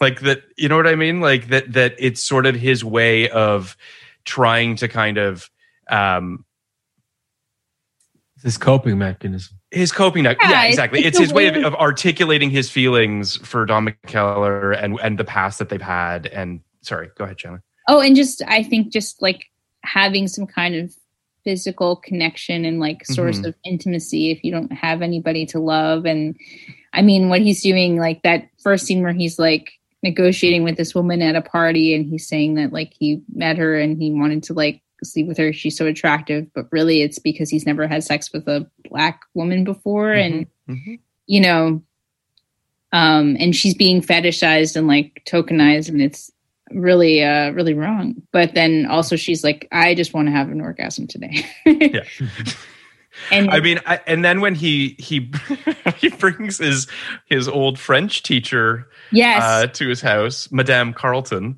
and, and um, fitting to like fill you know canadian language requirements there's also some Yes. awkward speaking in French. Canadian language requirements. but Je it, I mean, uh, beaucoup de dessins dans le architecture it's a great scene. Um, the first of all, the first scene with um, with Craig and and her, where we sort of suss out their relationship as she talks about you know oh what it's a, amazing it's what, so what a amazing. yeah good man he's grown into, and it's just the whole. It's it's great. It's great. all those scenes are so well written and you're right they could be like totally in the hands of a lesser like more Yep. less sensitive less ac- acutely um, Mhm. Understanding writer like i think they could and director because like you Mm-hmm. can write something but then the direction can totally take it to the wrong place they're so perfectly calibrated um and especially i want to say like the last scene with with tracy wright who's Mhm. don mckellar's like longtime partner and um an incredible actor like she's so she's one of my favorite actors of all time and she's so good in um so many Canadian movies, but also she has like the most incredible uh, performance in Me, You, and Everyone You Know She's so good in that. The last scene with the little boy. on the bench. The yeah, best, the she's best. just miraculous. Um, and and they had such a powerful relationship together, and I just I just love Tracy Wright so much, and she'll always be like my favorite Canadian actress. And it's so sad that she died of cancer. Yeah. She's just wonderful. she's she's tremendous in this um and and she's I guess the he the last woman that he has sex with, and she's a virgin, and um, there, there's a. I, I want to just rewind real quick to the to Madame Carlton scene. I love when she says "Bon voyage" before the I know. close, which is again fantastic. a masterful delivery of that line. Like again, that could be like you just Yes. you know they're very tricky scenes. I'm really in Yeah. awe of him as a director of how he managed to like nail the tone and sort of the what you're saying this kind of bittersweet line Yeah. between comedy and drama but it's also an apocalypse movie but it's so grounded It's Yeah. this is maybe of any film that we've covered so far. This is the type of film, Kenny, that this script, if given to somebody else, I'm pretty much convinced wouldn't work. Like I, I don't know that you could like to, to Chandler's the, the calibration that Don McKellar is finding because I think that so many lines, so many scenes in this movie um, could have fallen flat. Well- could have been treacly, could have been shitty. Anyway, yeah. and for your first feature like that amount of pressure and Yeah, you know, yeah. that's 2.5 million canadian dollars no one gets budgets like that in canada you're basically making a blockbuster Have you, you have you guys seen? uh I think it's called "Searching for a Friend for the End of the World." Yes. Oh, I was Or- thinking about that in this context. It's the same woman who made Hustlers, right? Yeah, Lorene Scafaria. So uh, yeah, uh, that movie stinks, and I, I don't um, like that movie. I haven't seen it. And part of the reason it stinks, certainly in contrast to this, though I love the, you know, I heard about this film and uh, I'm talking about last night, and I Mm-hmm. love the concept of um, end of the world movies that aren't about somehow staving off the end of the world. Yeah. Totally down with a good, like, let's, you know, save the world. But I'm also down with, you know, those, you know, terrestrial stories about the, you know, seven billion other of us who aren't capable of saving the world and, and, and how we would deal with that. Sure. So, uh, searching for a friend for the end of the world is uh, it's an overt romance. Now, uh, it, it's it's obvious from the moment this movie starts that that's what they're going for. This film last night, to me, I did not expect these two hmm to fall for each other. Yeah. And speaking of Phil, you'd mentioned earlier about hiding the ball on a lot of the characters. Hiding the ball in that story is part of what's so powerful here. It's part of what there is no there there is no internal stress that you're feeling during a romantic comedy, particularly one with like Keira Knightley and fucking Steve Carell Steve Carell. uh, where you you you have you you worry about what this moment and, and are they going to kiss and how is this going to feel and is this going to work? That's not what happened during this movie. It was so natural and organic and beautiful and lovely that that that's why i think this film works where other films like it fail. I think um yeah i think that's I, I, I, I absolutely agree. I, I think that it's, I mean, it's just, you know, I'm, I'm eating my words a little bit from earlier when I was saying, you know, um, that the movie wasn't trying to make, uh, it wasn't trying to change your world. I think that this movie deceptively seems deceptively simple, um, and that there is an ocean of depth to it, and and so much of it has to do with little moments like like what you just said chandler you know this moment of her saying bon voyage is delivered so perfectly with this um with a little bit of a twinkle but also this sort of like gallows humor and sadness and like Yeah. it, it's it's it's amazing the punch that he's able to pull out of things that feel um very simple i, I think I. I'm premise sorry of that too, like it's kind of like the actual scene is like you're a teacher, you just had sex with one of your former students. It's the last day of your life. You're not surrounded by any friends or family members. You've decided that after this, you're going to go to another student's piano recital. i'm just gonna say madam carlton by the way kind of has it all figured out she might have Oh, had yeah. the best last night not convinced of that but okay Also, I think of all the sex that he had, it was probably the best with Madame Carlton. It was the sexiest, Right, of course, right. of course, because there's at least some connection there. But oh, I, what, I, what, what I was getting at Yeah, was, sorry. and I, I lost my train. But what I was getting at was it was, it was about the tone of the film. Mhm. Most filmmakers, I think, are too shy and insecure to make a straight ahead romance. That's why we have so few straight ahead romances and so many romantic comedies. Because at least with a comedy, you can take the piss out of the romance a little bit. Totally. And you're not so nakedly vulnerable when you're like, this is about two people falling in love, which is like a really fucking frightening story to tell. Because everyone falls in love differently, and are these two right for each other? But with the comedy, it's it- it's like taking a spoonful of sugar.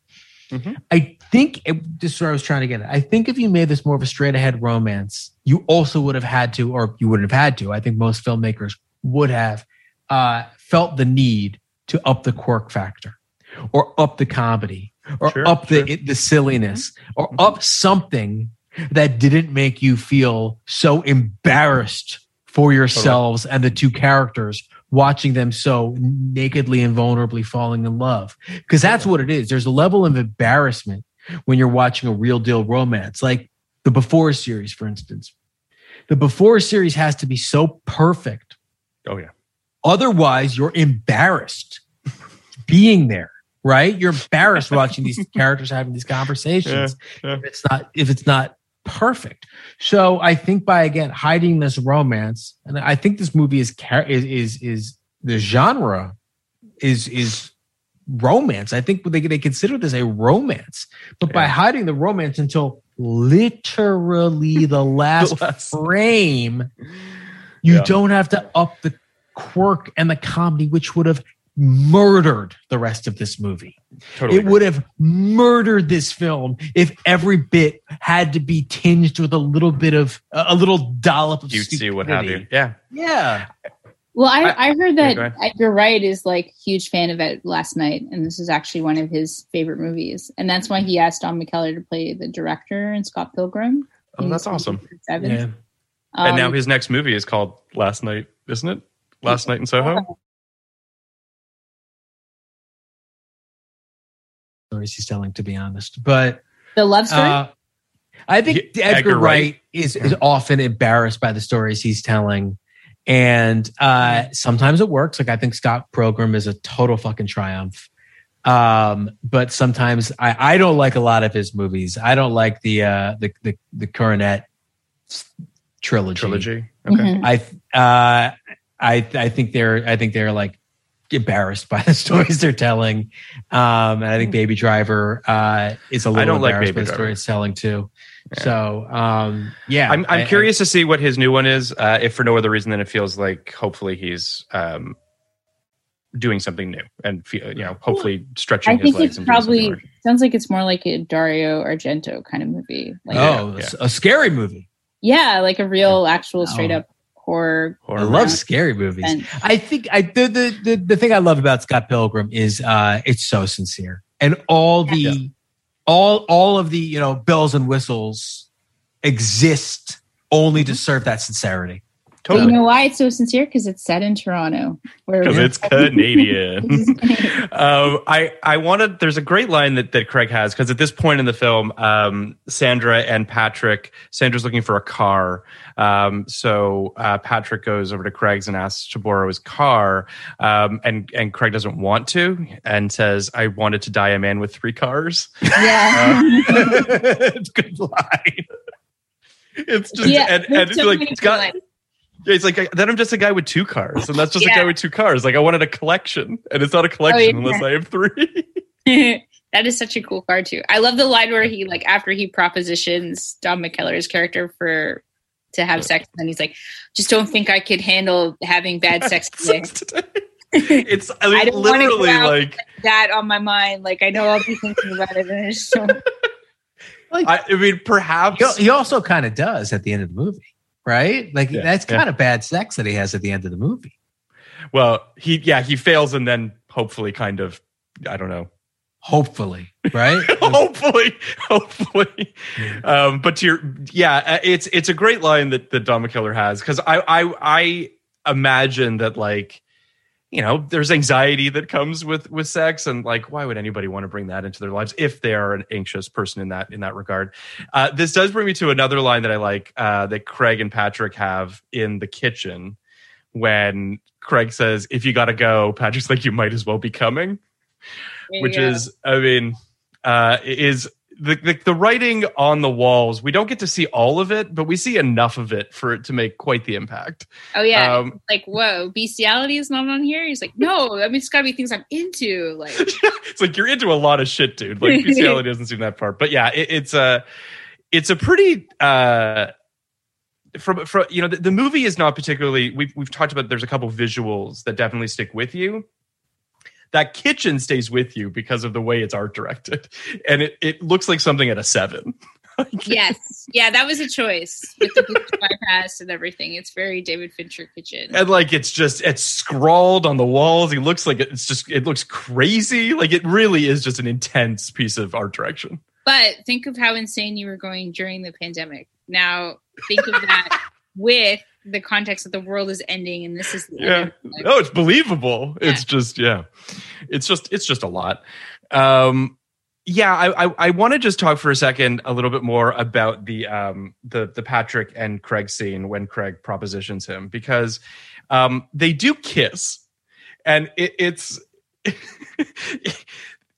It's a part good of it kiss. is it is it's it's a good kiss. It's also just the way that don mckellar tries to extricate himself from the kiss and then for them to, for they don't try to put on this like bravado of like masculinity after it either as i imagine again another director might very well have tried to sort of undercut the scene with them kind of trying to be like men's men afterwards well, or they what do. have He you calls him like a, a fag, and he does unfortunately which is Yeah. not great um Well, uh, I I, yeah. I I think it would be almost the other way today, Phil. Where Interesting. where maybe not today even. I think it would be almost the other way, almost ever, where it was made a like a much bigger moment than it than it is. right right Like the the kind of the, the cool thing about it is it's a moment, but it's not a fucking life changing moment. Yeah. It's not like you know. It's not like what was that movie? Billy, someone's uh, first on screen kiss. It wasn't like this big like. I've had my big gay moment. It, there Right, was, right, it, was, right. it was a very specific thing that happened at, at a specific moment between two people at the end of the world. And uh, I wouldn't get too caught up in them using, you know, the F word like that. It's that's a real 1998, and that yeah was yes a for sure that Yeah. that was that that was a that was that was certainly not like uh, a homophobic barb at that. No, not the No, you guys think. no, so. it's- I want to make this clear to, to people who haven't watched it. But Yes, yes, yes. that was i i that also was a just bad like joke amongst friends. Yeah, I, I, I, to to underscore what you're saying, Kenny, which I agree with, um, and and is sort of so much emblematic of the film, which is that like they don't make a big deal out of this kiss. They don't make a giant deal out of this thing. Um, it's a nice moment between these two guys that has just a you know uh, um, a lot of subtext to it. And then I love that the scene just ends with uh, Callum Keith Rennie just like sitting on just kind of sitting there. Just he sits down next to it looks like there's like a fireplace or something like that in the in the lobby or the the foyer of his building. Um i like that this movie kind of holds in moments and lets you kind of sit in a moment. It doesn't you know it's it's not um it's not in a hurry to do things um which i appreciate about it as well. I would say that that might be emblematic of Canadian cinema. We don't tend to be in a hurry. Uh, our movies don't tend to be particularly kinetic. Um, they're they're they're soft spoken to a certain degree. I don't know. I mean, Um, Denis Villeneuve isn't like that. There are lots of exceptions to the rule. but but what? Well, that's interesting. I don't know. I think that Denis Villeneuve sits in scenes perhaps too long and certainly Yes. sits in in moments and silences his movies some might argue are too long in general um he's not a kinetic filmmaker is kind of what i'm getting at he's there's there's a there's a there's a uh visual poetry to his movies which i quite like but I guess don't it's like that- more like there's an energy and an intensity to Yes, the yes. visuals and the sound design and the way that Oh, for sure, for sure. I mean, Prisoners and Sicario are fucking exhausting movies emotionally. Like they're putting you through the ringer for sure. yeah, or even Incendies or Yeah. his earlier stuff. Sure. Um, so basically, we're now we're we're essentially at the end of the film. Sandra tries to find her husband, aka David Cronenberg, can't reconnect with him. Sort of, kind of crosses paths with Sarah Polley's boyfriend at this end of the world party. Uh, Sandra decides to go back to Patrick's, and Patrick chooses to let her in. Um, knowing that you know most likely they're going to be together for for the end of the world, even though he's at this point up to this point has chosen to be alone. Um, and as you guys mentioned, there's a, a, tremendous scene where the clock is ticking and they basically need to learn as much as they possibly can about each other before the end of the world in the hopes of, um, uh, I don't, I mean, feeling an emotional connection and feeling as though they know the person says, tell me something to make me love you. Um, yeah, uh, you said it best, Kenny. I mean, a, a, an absolute landmine of a of a line. Like most people just step on that thing and get blown up. So it's it's Sandra O oh is just a tremendous actor to be able to navigate a line like that and deliver it. You know, it's it's also. Uh, I almost I almost say this hesitantly because I think it kind of undercuts a lot of what I said about you know my feelings about this this premise. Mm. It is the the closest thing I think Don McKellar has to a this is what you should do at the end of the world. You should uh, embrace love. Right. Right. You should embrace love, your ability to love and, and being loved in return, much like, you know, Moulin Rouge. The, the other greatest film ever made. The other greatest film ever made. and uh which is about the exact same thing and done in the exact opposite style. Um, could not be more style. But, I don't think there's two different kinds of directors. No, uh, except they except they have the exact same feelings on life. But I think that's that.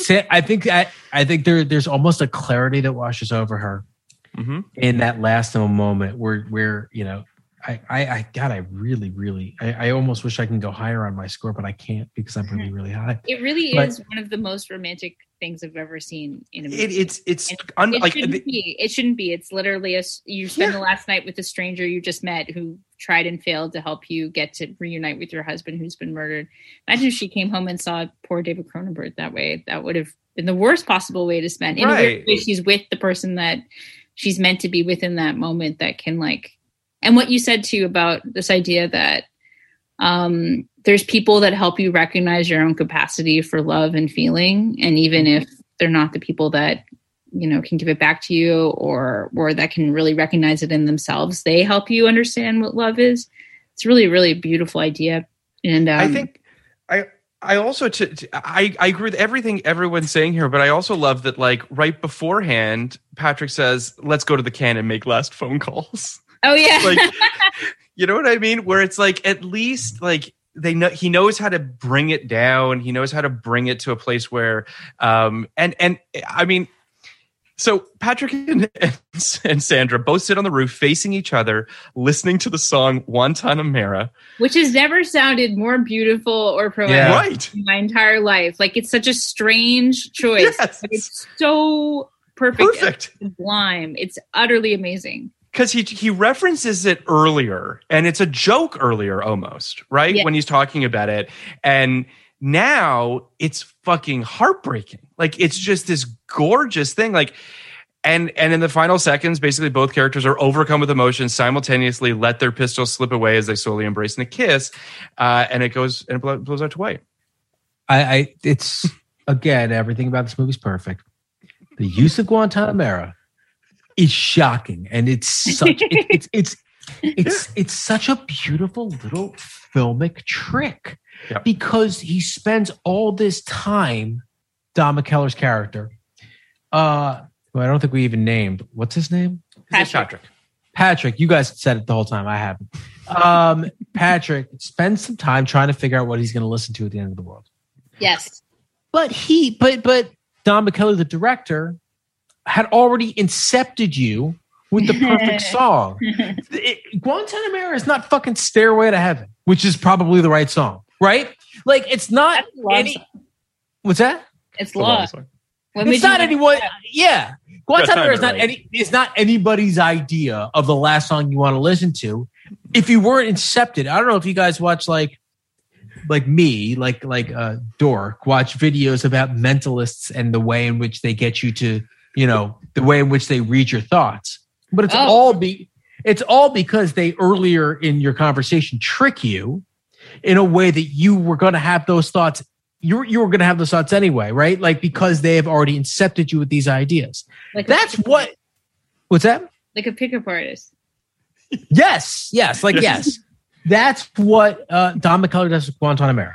Where Yeah. when he starts playing that song, you're like, of course, of course, Guantanamera. But you are, you're like, this is just, this feels so right.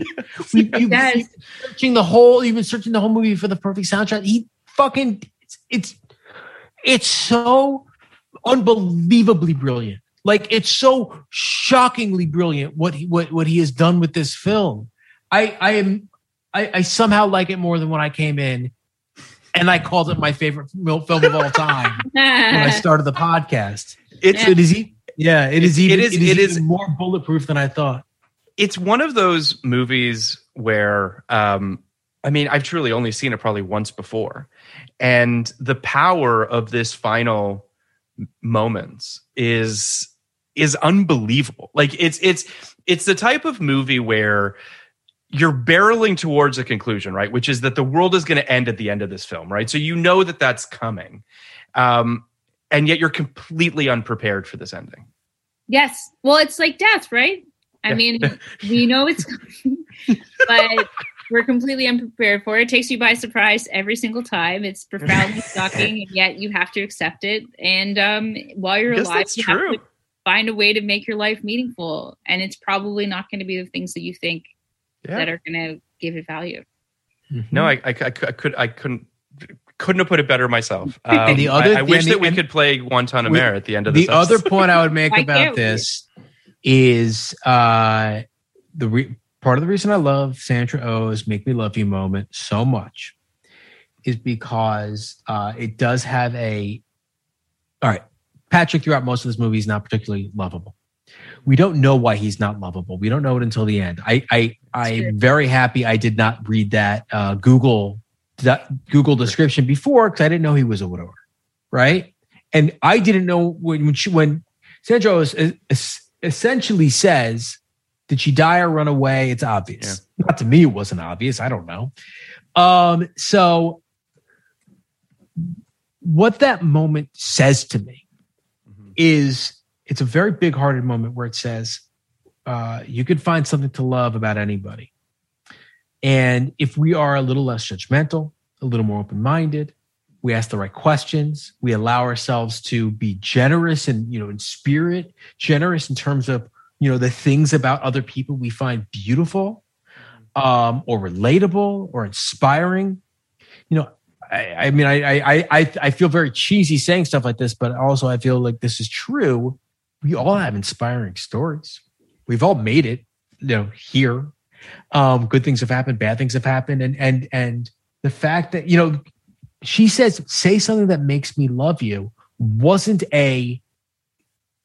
It wasn't a challenge. It was just find the thing. You have it.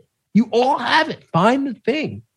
Um, so I, I, I can't get over what I can't get over what a how how from the moment with uh with David Cronenberg saying you're the one who's you're the one who's afraid, where I was the one who was afraid that this was going to be a particularly a particular kind of movie, i.e. a bad one, right? i.e. i.e. one i.e. one that that that says the worst about humanity and, and has really a really pessimistic view about the way we would act at the end of the world to the end of the movie, it is just just the most powerful thing I think I have ever seen. So there you go. Wow. Well, uh, we should rate this movie on this note um, because I'm curious, Chandler, um, to hear your thoughts on what we're covering next week. I'm not sure if you've seen it before, but I'm curious. Um, so What is, what is, what is it like? uh, Like Elmo's movie or some shit? it's not.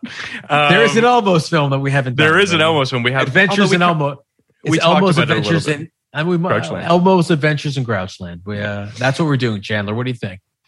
We're not doing we're not doing that next um, so in 1999 when i saw this film or 98 when i saw this film um, I, I think i quite liked it. I think it made an impression on me but i can't say that i mean i think i was i mean i was 19, 18 or 19 years old and I, I imagine that i was probably pretty snooty about it. And uh you know canadian cinema all of that. I think i i liked it a lot. I gave it an 80 probably. I think that's what i probably liked it back then at watching it before this podcast though um i was at a 90 um like i it really just it it really hit me hard. And now talking about it, I'm at a 95. Like I think it's I really do think it's a, a, a it's just a really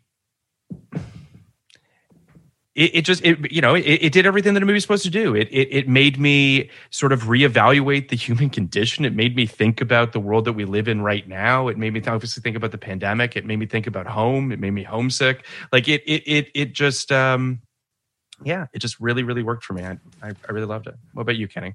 I know you we didn't, uh, even, we didn't even discuss the pandemic that much like barely. And and you know obviously it has newfound resonance yeah, You know, I mean, I was, know, I've been in those like when the pandemic first started in Toronto. I remember taking a streetcar to like an empty streetcar to like the end of the, the city and just like walking around the water treatment plant by myself just for like something to do. And there Mhm. were these really heavy like dystopian moments like that. Like I'd never seen like just empty streetcars going by or like no one on the street or like all these boarded up stores Yeah. or going to like you know shoppers drug marts and seeing Empty all the paper and empty shelves and like people like in their windows like looking outside you know going for these night walks with uh, trying not to cross people on the street. The thing about I'm, I'm I'm happy we didn't talk about the pandemic that much because the truth is, in light of our current situation, I think more people would be more uh, would be more likely to like really love this movie and really feel this Mhm. movie because it does speak to what we're going through now. Yeah. For me, it has almost nothing to do with it. Right. Yeah. Like for me, it's like it, it's just it's a cherry on top that he happened to almost perfectly kind of you know predict our last year and a half. except is, like, the cool. because it's this is all about going towards people and being with your friends and family Yeah. members and Yeah, yeah, standing yeah. on a street with like Yeah. hundreds of people you Yeah. know That's going true. crazy and rioting like uh, imagine the end of the world but you can't even be close to anybody But there were still, you know, we had our riots, we had our crazy shit. Like this last year and a half has been wild. Wild. But this movie, yeah, this movie's an. You're right. It's like an anecdote. it- it's like an anecdote to that, um, or an ante- antidote. It's more Correct. like an antidote. It's more like an antidote than an anecdote. uh, okay, so uh, didn't see this in 99 didn't know this movie didn't see this in '99. Didn't know this existed. Was kind of excited to see it. Not really. Um, uh, I, I, I, so I, I vacillated a little bit with my final score. Mhm. Uh, I started at a 98. I went down to a 96. Uh, and then, uh, I woke up the next day and I said, fuck it. It's just, it's a 98 for me. Like, this is so good. I I said, love it I, I said, I mean, I mean, it's a 98. I said, this movie is so powerful and so poignant that, and I've said some stuff during the podcast that any nitpicky things that I've had had melted away entirely in the final act. A brilliant, devastatingly beautiful final act, a triumphant final act, bewilderingly, bewilderingly beautiful. Truly might be Oh. my favorite film we've done yet. Uh, it's a 99. I went up as high as I can go. It, I think it is my favorite film we've done. Wow. We haven't done my two favorite films going into this correct being John Malkovich and Magnolia. Uh, this is like Magnolia at half the running time for me. Um, it, it is. totally It, is. It's it like is a the- because Magnolia has the frogs and everything. too. yeah yeah yeah it is like Magnolia at Actually half the a running lean- time. Lean Canadian Magnolia. Yeah, it's like a lean Canadian Magnolia. It's, it's yeah, It- which is great. It's and is, it is kind of like the Magnolia of Canadian celebrities. If you know that's true Oh. too the Magnolia Canadian celebrities, scene, Callum Keith Rennie is our Tom Cruise. Tom McKellar Is that true? he I might know. be he might be He's not. He's not. very handsome. He's very handsome. That's amazing Uh, i had never thought about it so- that way Chandler. I Sorry. in uh, her oh, like she's Julianne Moore, you know, level. Sure. The Sandro is incredible. It's the best performance I've seen her give and the best female performance of this year, without question for me. Um, and uh, I guess I, I it'll be interesting when we do Magnolia, which over the course of this year, in retrospect, has become my favorite film of this year. We talk about it a lot more than we talk about being John Malkovich, and being John Malkovich almost means nothing to me at this point. It's, I don't even think it's my favorite Spike Jonze film or my favorite uh, Charlie Coughlin Charlie Kaufman film at this point. Like I think it's third for me, right? I think wow Eternal Sunshine and Adaptation I like more at this point, right? okay So, uh, all that goes a long way of saying I expect this to kind of be this or Magnolia to be my favorite film going into the end of this year. I, I, it's very weird seeing a movie you love this much at this age. Like it's b- fucking Sure. bizarre.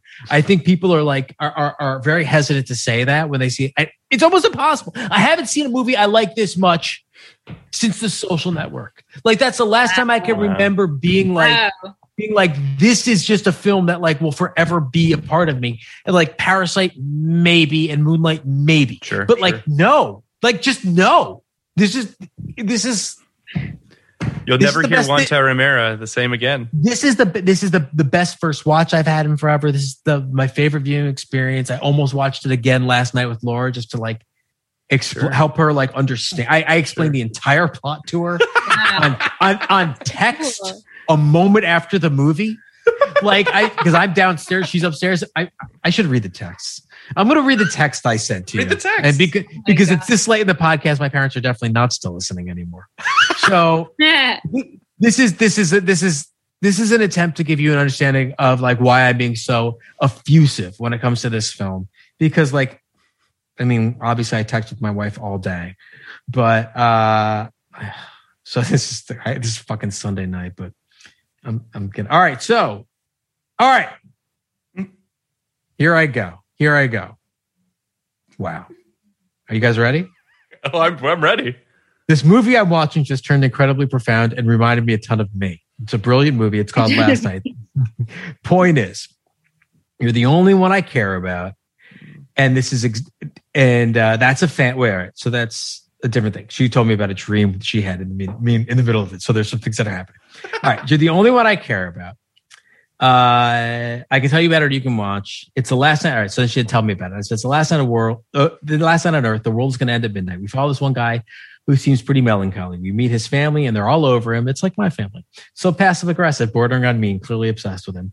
He isn't going to spend the last minutes with him. He befriends Sandra Oh, and they become friendly. She has her own shit. But basically, it started to occur to me that if the world was ending, I wouldn't care as much. Uh, I wouldn't care that much if I were him because I don't really care that much about most people.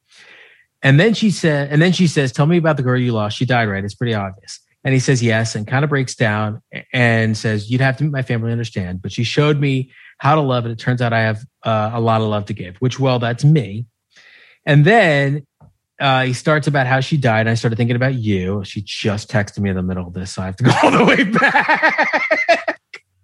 hold on, hold on, hang on. All right, so I started thinking Technology, about guys. You I know. Technology. Uh, fuck is it? So I'm sure it's somewhere. All right, all right. Yeah, out I love it. All right, which that's me. And oh, I started thinking about you. If you die, the world might as well end too. I'd probably want it to end. Uh, it would seem fitting in a way, not kill myself, just that it all should end. So that's why I'm so profoundly affected by this, and I think it explained my life. I hope that's not too intense, but we're married. and uh, and then I think I texted her later or talked to her later. What did she Um, text back? wow, Yeah, did she text- just did she just what say did she like text cool? back? She left you on red. She texted back so sad. She texted back, well, that's very sweet. Oh. Uh, and then we have other things because then I think I talked more about it later. Uh, or maybe I talked to her in person about it. But I mean, um, I I think it's. I- I mean, we've been doing this podcast for a while, Kenny, and I and I have to say that it, the power of cinema. You know, like Power of cinema, that- brother. that- it really is. We we've been doing this for a while, and these movies hit us in all sorts of different ways, and um, it's just wonderful that that you know that. I've watched movies that I've never seen before. You've watched movies that you've never seen before, and it just it can just absolutely blindside you. It's amazing. before I ask Chandler for a score, I'm going to say Yeah. one last thing. Uh, I, have kind of, I mean, I love doing this podcast, Yeah. but it has made me um, a, a, t- a very much outside member of this thing called Film Twitter. And uh, what Film Twitter has done to me, and what Film Twitter has done to us, is it has taken us all because most people in film, you know, in and around or whatever you would call film Twitter, are either filmmakers or critics or aspiring filmmakers or aspiring critics or film journalists or people who think about film uh, beyond uh, what ha- the, outside of what made us love film in the beginning. I didn't love film growing up because I admired a certain shot or a certain you know plot mechanic or or a plot mechanism or anything like that. I loved it because of the way it made me feel. And sometimes we uh, we lose sight of that. And when you and I, Phil, we watch you know, three to four films a week for this podcast. We watch films for our own writing. We watch films for our own alleged pleasure, but all I really do is fucking analyze them. Um, you you get you you you you very much lose sight of like what you loved about film. And what this did was actually break through all of that bullshit that I'm always doing, like where I'm watching films or movies or television shows, like a coach and stopping it and explaining it to someone, uh, and actually let me like really engage with a piece of art in a way that changed me. And I so so. It, What more can it- you it- ask for? It has been the be- it is the, the best experience I've had uh, in terms of uh, the best artistic experience I've had in a decade. It's that's it. All right. That's, that's amazing, Chandler. What what are your, what's your score back in uh, back in back in the day and and before Oh and after goodness. podcast? I mean, I really profoundly loved this movie back then, but I was Mhm. probably at an 85. Yeah. But I think honestly, Kenny, this conversation you you Sandra owed me, or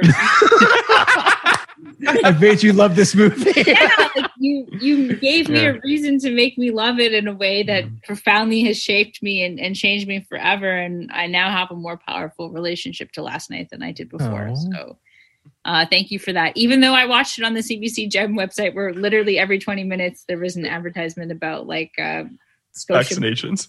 and Don't die. Yeah. but by the end of it, I was weeping like and just as profoundly moved as I ever have before. So yeah, I mean, I wasn't like I there is a cynicism to it, and um there is a kind of like bland Canadian civility that sort of like Mm. humorous, but also kind of dark, and there kind of has all the hallmarks of what we think of with Canadian cinema, which is like violence and weird sex and quirkiness Sure. and oddness and coldness mixed with like extreme reserves of warmth and passion that are just hidden all the time because we're too afraid to express ourselves. But that ending is so transcendent. You're right. It is one of the most powerful and beautiful endings like in a movie ever and it's just I really uh, tip my my my roots cap to Don McKellar, to my countryman Don McKellar, for making such a beautifully created first feature. Like it's just so hard to do, and he really did an extraordinary job. And I don't, I I I don't know if he's. I the Red Van Violin is in, incredible too. I think you'll really enjoy it. But um, yeah, this is this is his, his best film for sure. what do you give Yeah, it? it's- What's your it's number? Really something special. Yeah, what's your number now? Uh, a ninety-one. Sweet. Okay. It's great. That's good. Um, so so next week, Chandler, we're doing a movie that I don't know if you've seen. Have you seen the film Pushing Tin? oh, Pushing Tin. I haven't seen. Is it about golf?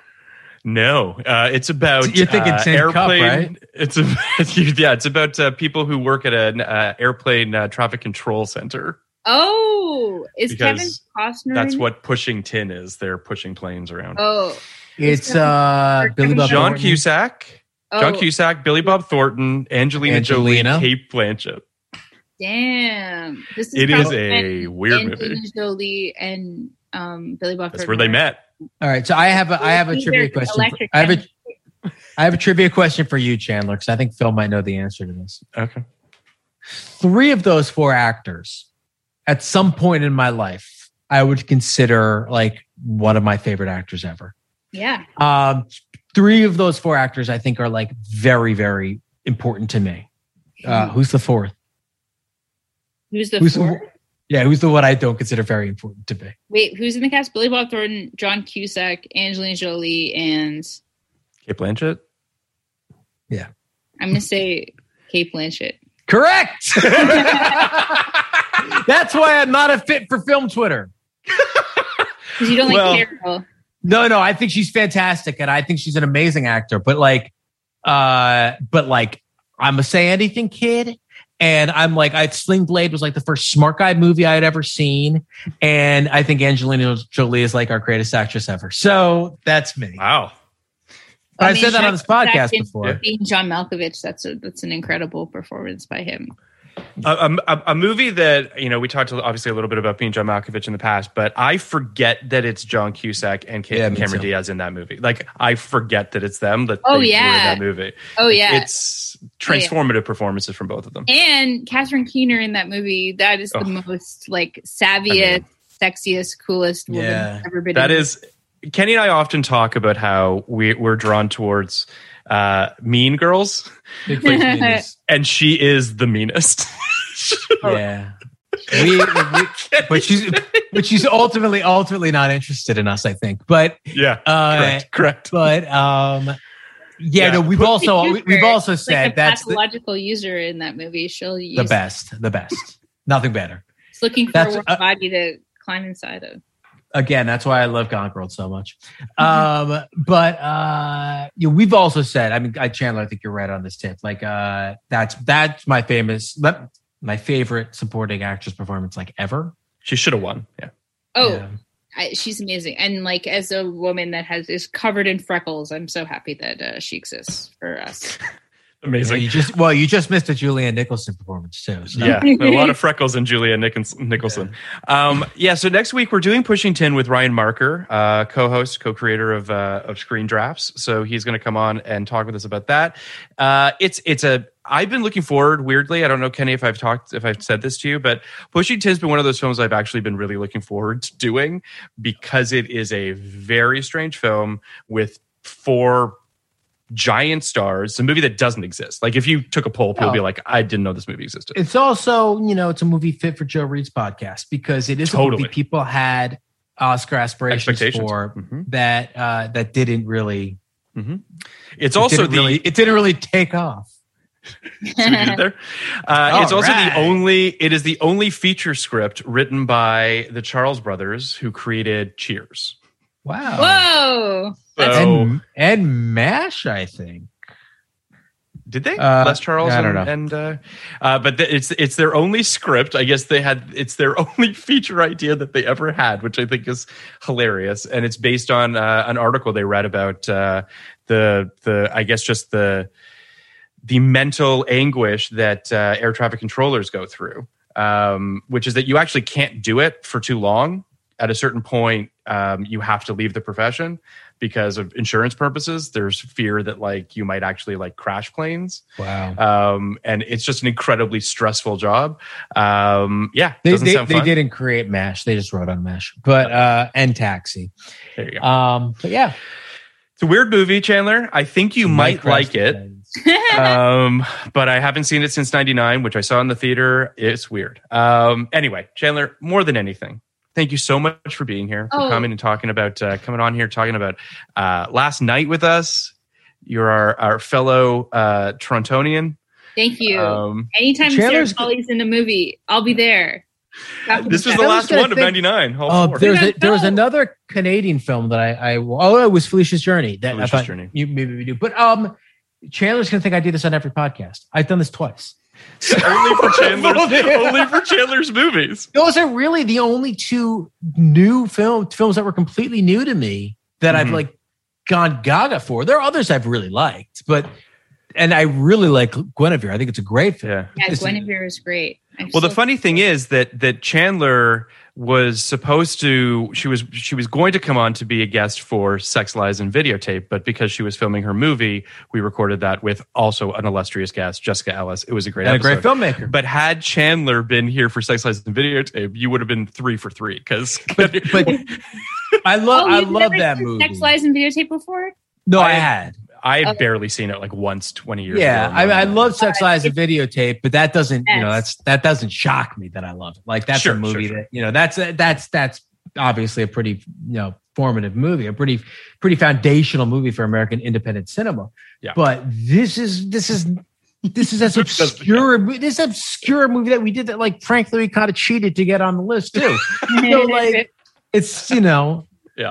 I, I- I- I- yeah. I think the lobbying for the Criterion release starts here because I think you're absolutely right. If if it's if In the Mood for Love is going to be on Criterion, an excellent film. This film is just as romantic at the very end. I, I got to tell you, Kenny, and I talked about this a little bit as well on our uh, Girl on the Bridge episode. Girl on the Bridge I don't know if you've seen that film, Chandler. I don't know Um, what that is at all. I think you would absolutely love that film. Um, it's a uh, Patrice Leconte film. Um, it's absolutely exquisite. Without a doubt, one of the most romantic movies ever, and they never kiss. It is just the. I, I mean, Yeah, that's the other one I did it for you. that's right. the other one, right? they're- Like yeah. these two Yeah. movies should be in the Criterion Collection as Yeah. like the most romantic movies ever, and no one knows they exist. So let's just uh, keep uh, keep banging that drum. But but if um but if I highly recommend Chandler um, watching Girl on the Bridge, I think you'd really love it. Doesn't Well, it bother you to know? say, how- Don't I'm let sorry. this detract you from watching Canadian movies. There's lots of good stuff out there. No, this is true. Wet your whistle. Check out the IMDb. Mhm. You know, And you've uh, got Chandler's movie coming out soon at some I'll point. definitely watch your. We'll, film. we'll That- definitely we'll definitely be watching that. But that's the um, biggest. That's the biggest takeaway of, of. I mean, aside from the film, but the biggest, the biggest global takeaway here is uh, there are probably millions of movies that have been made, um, hundreds of thousands, if not millions, of features. Uh, we've seen such a small fraction of them, and you have no no idea of where your favorite film is right now. You Yes. have no idea. so it's so- not even, and I and I don't even consider myself to be a snob. I watch, you know, or, or, or a reverse snob, I guess.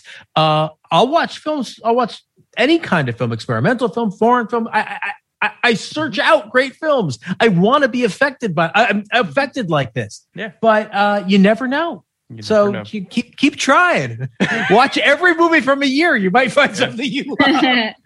I also think that if they remake this, Elliot Page should play um, Patrick. Oh, that's interesting. That's that- interesting. they would be incredible. That'd be cool.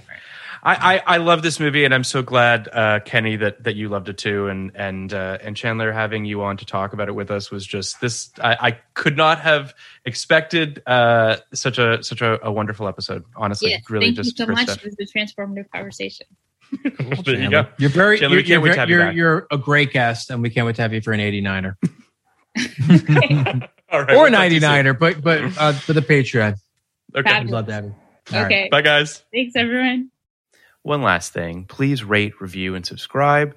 Uh, speaking of subscribing, check out our Patreon on all the best films of 1989 Batman, When Harry Met Sally, Fabulous Baker Boys, Indiana Jones and the Last Crusade, Ghostbusters 2, Field of Dreams, Major League, and many, many more. We are covering all the best films of 1989 with amazing guests like Joanna Robinson, Liz Hannah, Hunter Covington, Bryan Cogman, David Iserson, and many, many more. All your favorite guests from our 1999 podcast are coming on to the 1989 Patreon. You can sign up for it at patreon.com backslash podcast like it's 1989. For only $5, you get access to all of these awesome episodes. And for a few bucks more, you get video of our 1999 episodes as well. Plus, there are other very cool tiers too, where you can even be a guest on our podcast. Also, please check out our Reddit as well at reddit.com backslash podcast like it's. We're also on Twitter at podcast like it's. We're also on Instagram at podcast like it's. Thank you to Ernie and Will for producing our episodes, Sullivan for our social media, Jan Katas for our artwork and theme songs, and most of all, thank you all for listening.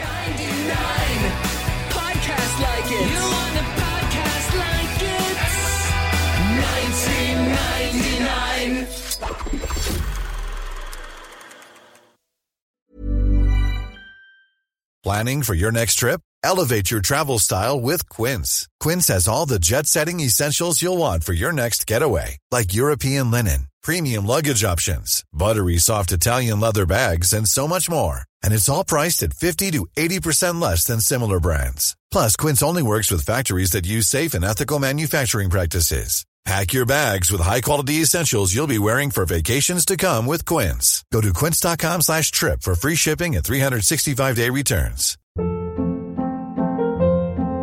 Hold up. What was that? Boring. No flavor. That was as bad as those leftovers you ate all week. Keke Palmer here, and it's time to say hello to something fresh and guilt-free. Hello Fresh. Jazz up dinner with pecan-crusted chicken or garlic butter shrimp scampi. Now that's music to my mouth. Hello Fresh. Let's get this dinner party started. Discover all the delicious possibilities at hellofresh.com. Even when we're on a budget, we still deserve nice things. Quince is a place to scoop up stunning high-end goods for 50 to 80% less than similar brands.